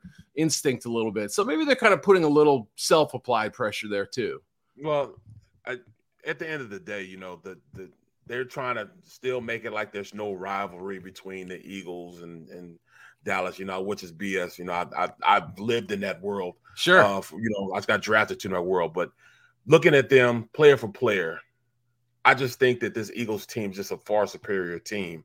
and I think they understand it. So I think that's a little bit of a squawking by them, just knowing that um, you know they got to come and put their big boy pants against this against this Eagles team. They Yeah, I know would- that they're a team. I would love to see like what would have happened had Dallas been in the NFC South this year, just for you know to see like would they would their record be you know I mean would they be killing everybody? But you're right. I mean so far this season, Philly's been the better team. I still think Dallas is dangerous. You know they have a they have a turnover creating defense. They do have playmakers on offense. Dak can get hot. There you know there's some factors that I think make them a good football team, but I just don't know that it's been to the consistent level to what Philly has shown this year. And you know, if they can't win this one, you know, given that that Hurts is banged up and and you know that the circumstances around what they need, then then, I think we really start kind of questioning their credentials for you know, just beyond making the playoffs. Eric, two part question. Part one Do you have a uh, MVP vote this year? I don't know. I just uh, you know, I go around telling women at bars I do, but I don't. I'm sorry. You know, so- Good job, and we're sorry if we're. I'm married. I'm married, and my wife radio. kill me. there, there- are uh, 400 people watching us right now. Hopefully, they can keep it between us. Um, then, if you don't, good. This is a good uh, question. You go ahead and answer, and not worry about revealing anything. If you had a vote, and you are of the belief that it's a fluid situation on a week in, week out basis, how you play, comparing players to other players to decide who should be on top and get your vote. At this stage right now, before if I had asked you this question Sunday at four o'clock as the Eagle game just wrapped up, Jalen Hurts had the game he had, a couple interceptions, but threw for over 300 yards. Uh, AJ Brown, new all-time re- receiving record, ran for three more. What else is new? Him running for touchdowns. If you had Jalen Hurts as your MVP as of Sunday, does it change because he got hurt? He's probably going to miss this game if they win. He's probably going to sit the last two games. We'll not know how injured he is or isn't because the Eagles won't tell us. Right. How does his not playing to finish out the season affect your MVP vote? If you thought he was the MVP, and please tell us who you thought was your MVP as of Sunday afternoon when the football was over and done with. It really is a great question. And I, you know, just for context, like I I just did my Pro Bowl snubs. You know, I I was able to get the rosters a tad early. I guess that's one of the perks of working for the NFL. It's my first year there. So uh but yeah, I mean Isaac Seumalo made it. You know, I'm thinking of Eagles guys that I put on there, but it you often had to sit there and say, well, they missed two games early in the year. Do we do we hold that against them? You know, uh, he's hurt now. How does that affect the? You know, obviously players win awards without playing the full slate of games. It has happened. MVP might be held to a little bit of a different standard, and I don't know. This isn't quite 2017 Carson Wentz, but look, you know. I think there were people that prior to that that end zone dive that he made against LA out there might have been on track to been some people's MVP, which is kind of crazy to think about now, but still, I mean, that's it's amazing what one injury or one game can can do to change the narrative. So I thought Hurts had a really good chance. I thought I thought part of it was maybe voter interest in maybe the someone new you know i don't i don't know if that's a, a fair factor to raise or not you guys can tell me what you think but it's always cool when you see a player go from intriguing to interesting to very very good right? You know in a three year span because it doesn't always happen that way. And we've seen jalen make those steps and uh, he's in you know full command even with a couple picks in, on sunday. I thought he played well over i mean you know, it was unforced errors, but but he he responded in a big way with a with a bad shoulder. So it's kind of performance that you say to yourself, it's deserving of an MVP, but is Patrick too good? Is is he going to end up racking up 43 or four touchdowns by the end of the year and and over 5,000 yards? I think he's at 4,500 right now. So Yeah. it's it's really tough. You know, missing one game can can end up having a a pretty big effect, especially for Jalen, who's you know doesn't quite have the passing heft.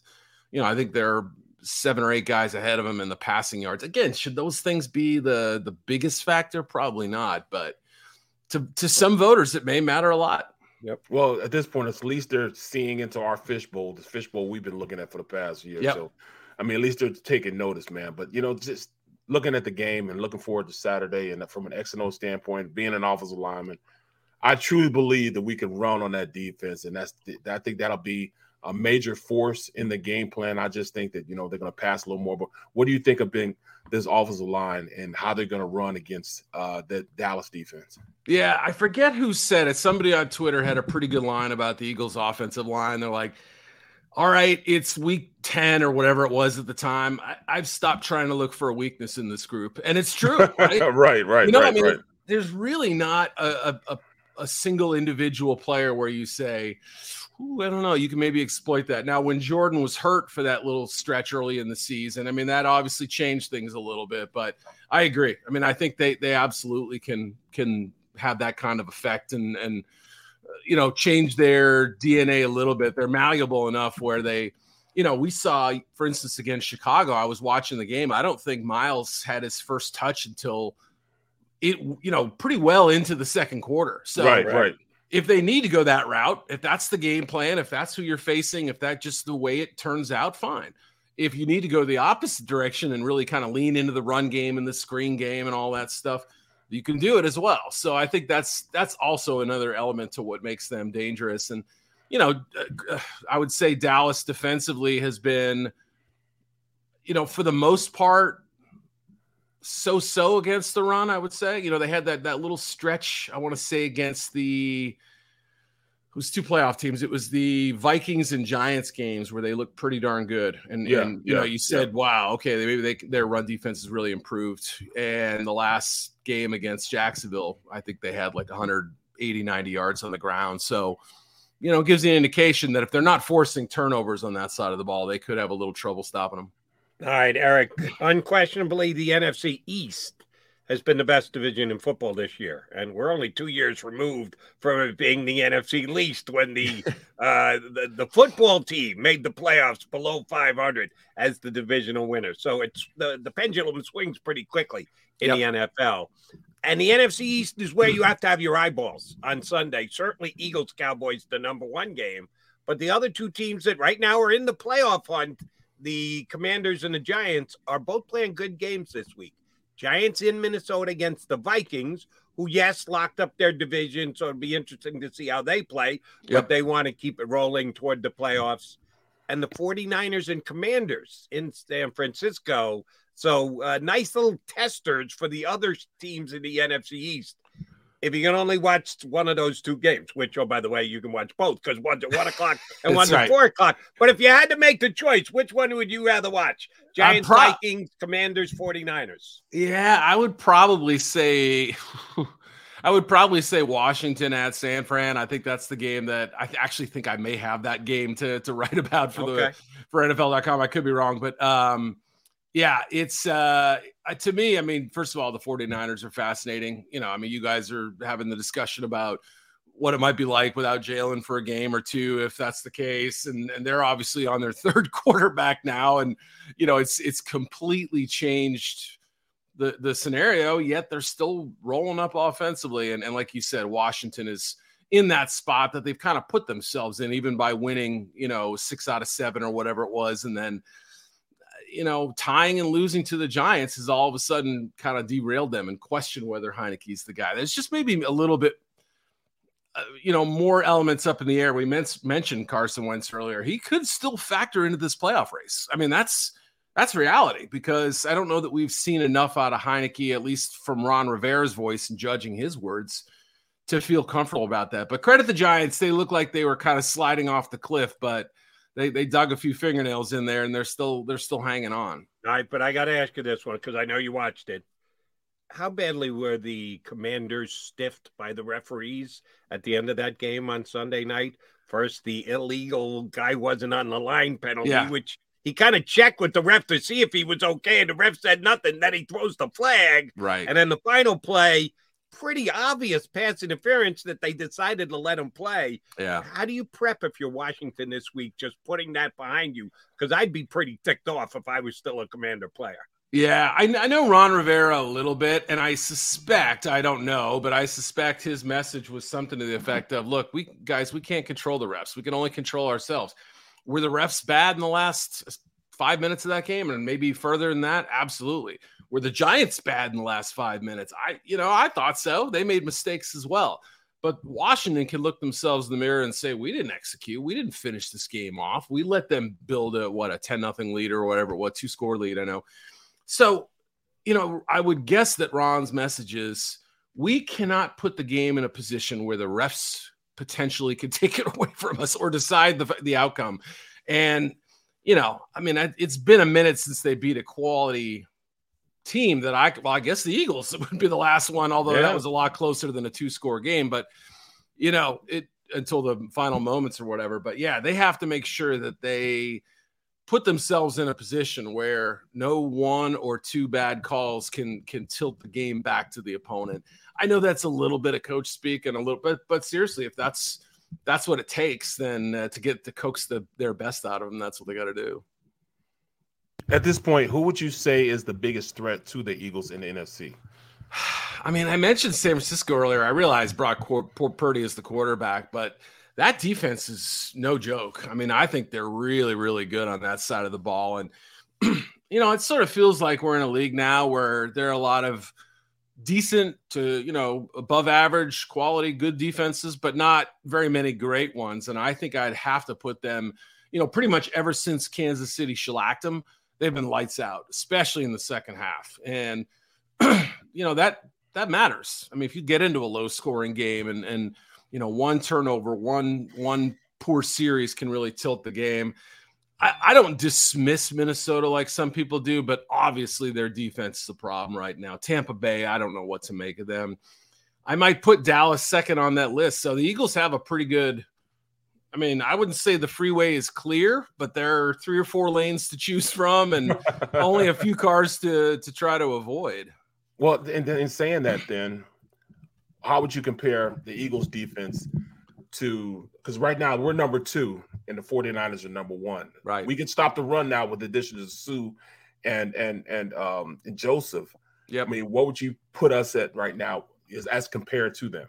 I think it's got to be yeah, it's probably top five, right? And and you know, obviously CJ's come in and been great without a whole lot of prep time, and and you know, you've seen Slay and the corners do their job, and and it's you know, you don't have that middle of the field problem that was seemed like for years Eagles were looking for quality linebackers. I mean, they they've gotten good quality play out of I think every unit this year. So yeah, I mean, if you think about like actual weaknesses on this defense, I can't think of one right now because their sack rate is incredible. They could have four, you know, double digit sack performers.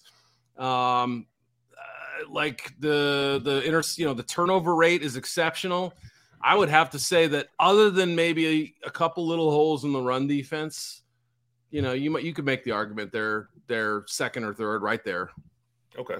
All right. Um, jump over to the AFC for a second with me, if you would, yep. Eric. Uh, Eagles, Barrett and I are both way out there on a limb and suggesting the Eagles are going to win at least one of their last three games and have home field advantage throughout the yes. playoffs. AFC, much more so to be decided, still to be determined as to who's going to have home field advantage, uh, Chiefs and or uh, uh, Bills. I guess the uh, Bengals could still potentially sneak in there and get into the mix because they've got a big game left against Buffalo. How important is home field advantage in the AFC? Yeah, I think so. Probably, maybe arguably more so in the NFC, but I don't know. I, I guess you could look at it two different ways. But yeah, just having that advantage and you know, there have been obviously times when when teams have gotten that extra week of rest and, and they've come out a little slow against a team that maybe has you know, had to claw their way into the playoffs or to win a division or whatever it may be. Sometimes that works for the team in the sense that the one that's resting is a little out of source. They haven't had those those live, you know, uh, two, two, for two last year. Tennessee right. lost, Green Bay lost. The two there teams had to bye, both got beat at home the week after. I remember writing that earlier this season and looking back, and it happened far more than I realized. You know, so uh, obviously getting late season rest every player's dream, right, Barrett? like, you know, how nice is that? But uh, at the same time, it, it, can also it depend on I think what the rest of the race is like. How many you know teams are are having to kind of scratch their way in, but. You know the AFC. I don't know that it's set, but like right now, you've got to make a case for me to for New England or, or the Jets to be playoff bound because you know, neither has really looked it, and they've got to, you know, get some work done to get in there. So I think Miami's dangerous in the AFC, even with their little recent skid. I don't trust the Chargers yet, even though I I'd love to see Justin Herbert. Nobody do trusts the Chargers yet. I, you can't. You're like, yeah, you just, bro, lend me some money. Absolutely not. No way, dude. No, I've seen this before, you know. So Baltimore, they've fallen off. I don't know what to make of them. Tennessee. So really, I think it comes down to Buffalo, Kansas City, Bengals, obviously, and then I would argue Miami would be that that fourth team. So maybe just a little deeper in terms of title contenders. Yeah, I, I was thinking the same thing, you know, and, and just looking at it. Um, then you look at the MVP race, and of course, you know, we, we spoke on it before, Jalen Hurts not being, but I want to say this on the on the, on the um, AFC side. I mean, who do you think is better? Is it is it you know Patrick Mahomes or do you think it's Allen? I mean, who's the guy? Yeah, I mean, it, it's really hard. I, I I think Patrick has been really good. I think I think Josh has been a little bit too up and down. He had that stretch in the middle of the year. You know, they lost the game to the Vikings where he threw the end zone pick, and they had about 16 chances to win that game, and they and they went 0 for 16 or whatever. So it, it really has been tough. But I would say that, you know, even with Mahomes having a think he's got like 12 interceptions this year, a little higher than normal 11, 12, whatever the number is. So, you know, have the turnovers been a little bit more uh, frequent than we've seen in years past? Yes, but I would still make a case for him. I mean, for yeah, Mahomes over Allen.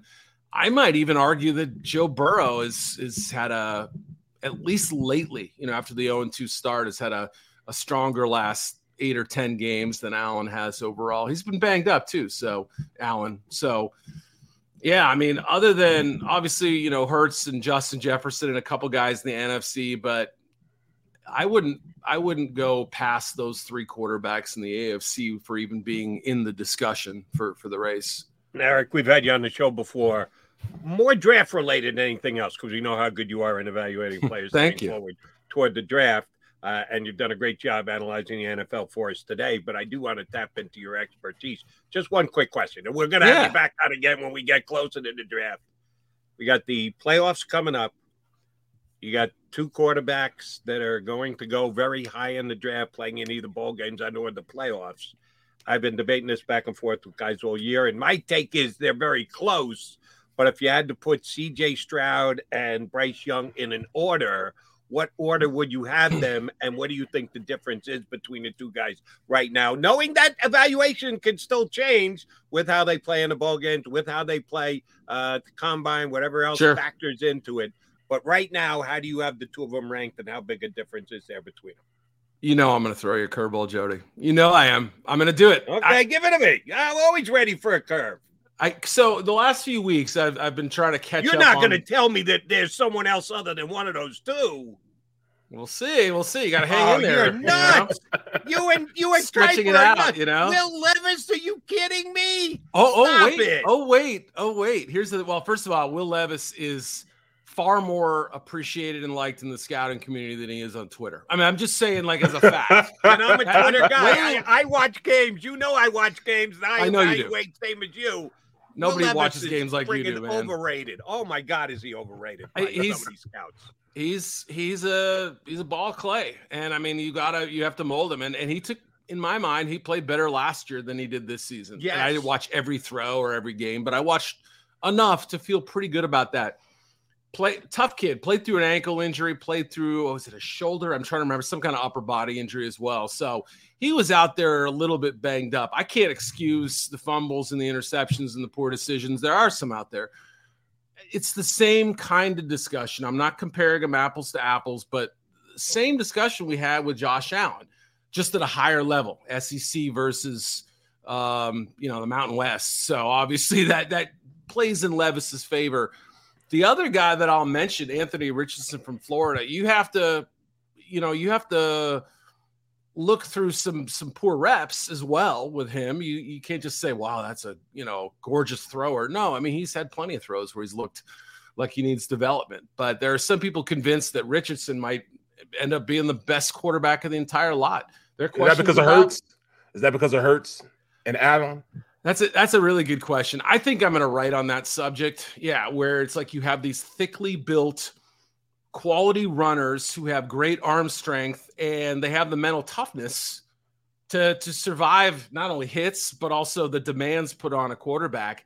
It's all there. You just got to kind of fine tune it.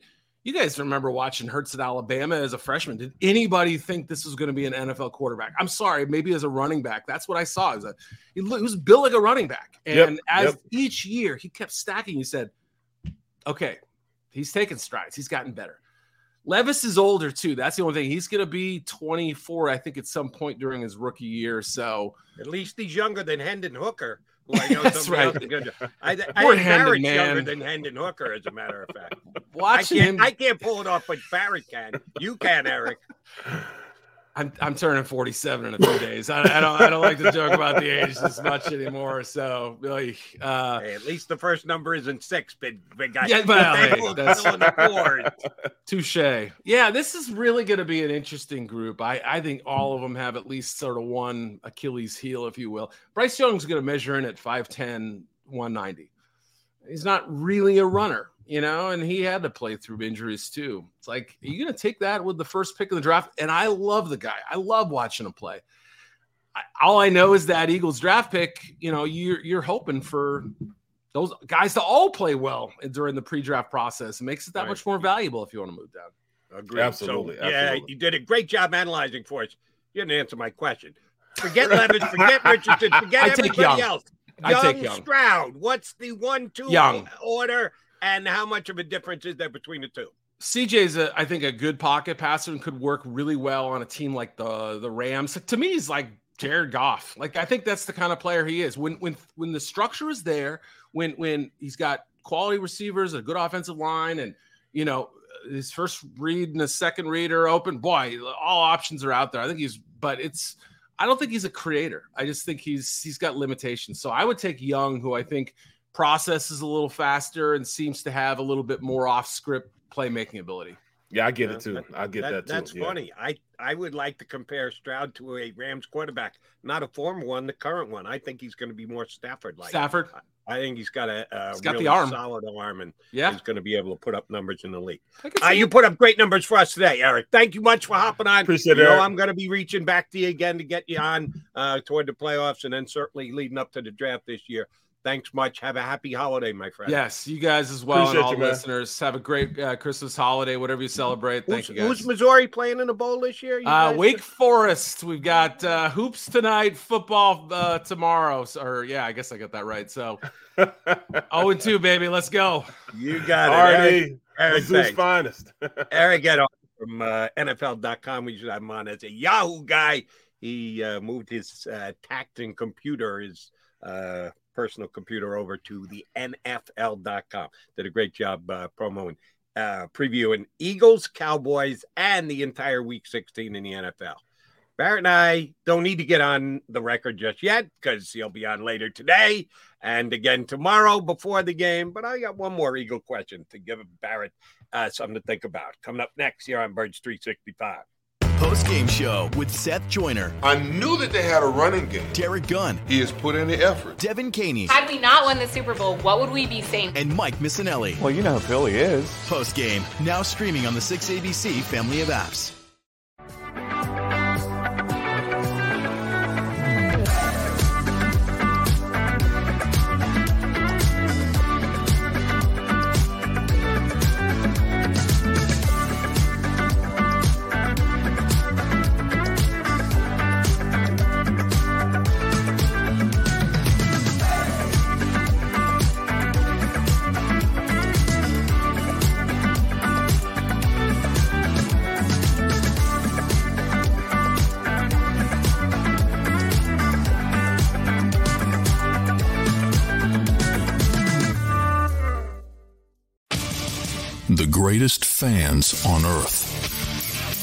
It's a bold statement, but would you expect anything less from Philadelphia? 58 years of heartache creates a toughness, a grit, a resolve not found in most. Sure, our prayers were answered, but now that we've had a taste, we're looking for more.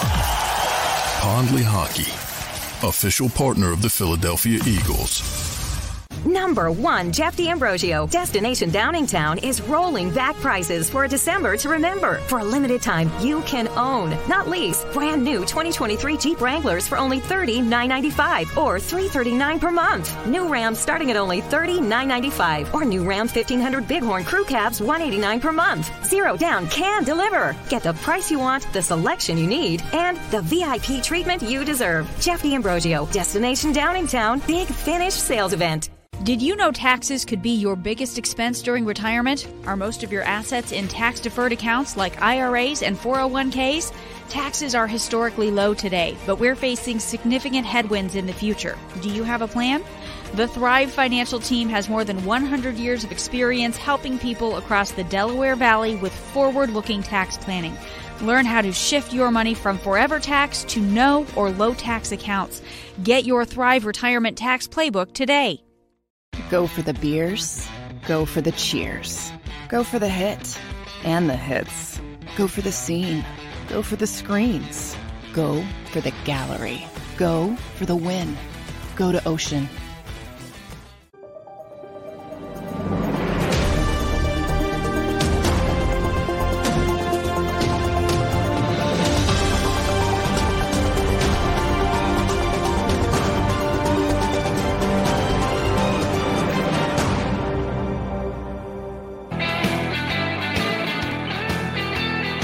You got Barrett Brooks in for Johnny Mack, who's over at the NovaCare Complex waiting to hear from Nick Sirianni uh, with our continued Eagle coverage here on the Jakib Media YouTube channel.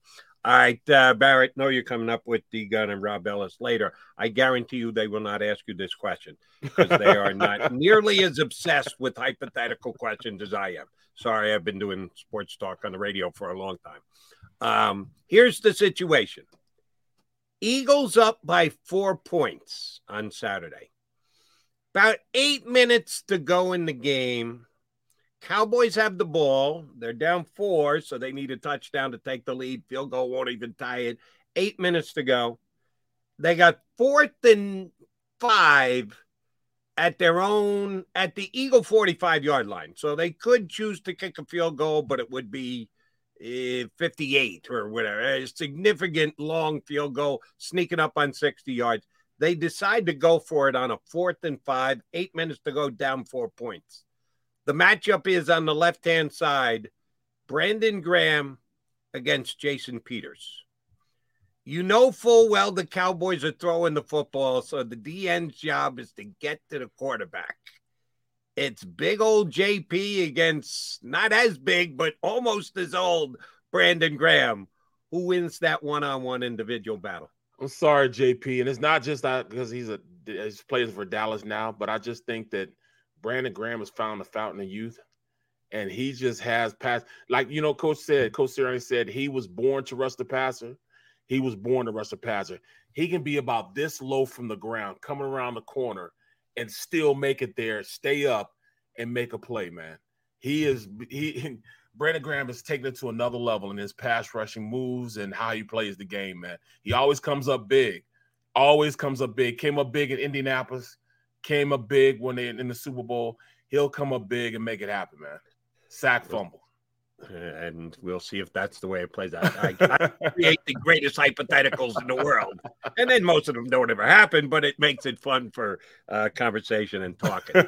Always fun talking and hanging with you, big guy. Tell uh, Mr. Ellis and Mr. Gunn I send my regards later on this afternoon on Sports Take.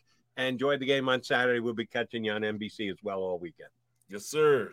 Appreciate that. That is uh, Big Barrett Brooks filling in for John McMullen here with us on Birds 365. It is Thursday, which means we got a Friday show yet to go, and McMullen will be here both hours tomorrow. So come back for more Mac and Mac tomorrow in two and two.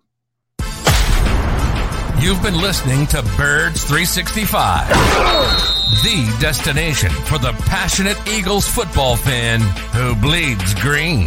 If it's Eagles football, we're talking about it. Debate inside the locker room and guests that are some of the greatest football minds from around the region. We hope you enjoyed the show. We know we had a blast. Make sure to like, comment, and subscribe, and we'll be back soon.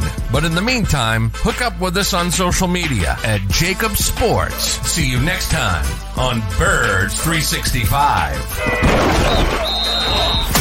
You know how to book flights and hotels. All you're missing is a tool to plan the travel experiences you'll have once you arrive. That's why you need Viator. Book guided tours, excursions, and more in one place. There are over 300,000 travel experiences to choose from, so you can find something for everyone. And Viator offers free cancellation and 24 7 customer support for worry free travel. Download the Viator app now and use code Viator10 for 10% off your first booking in the app. Find travel experiences for you. Do more with Viator.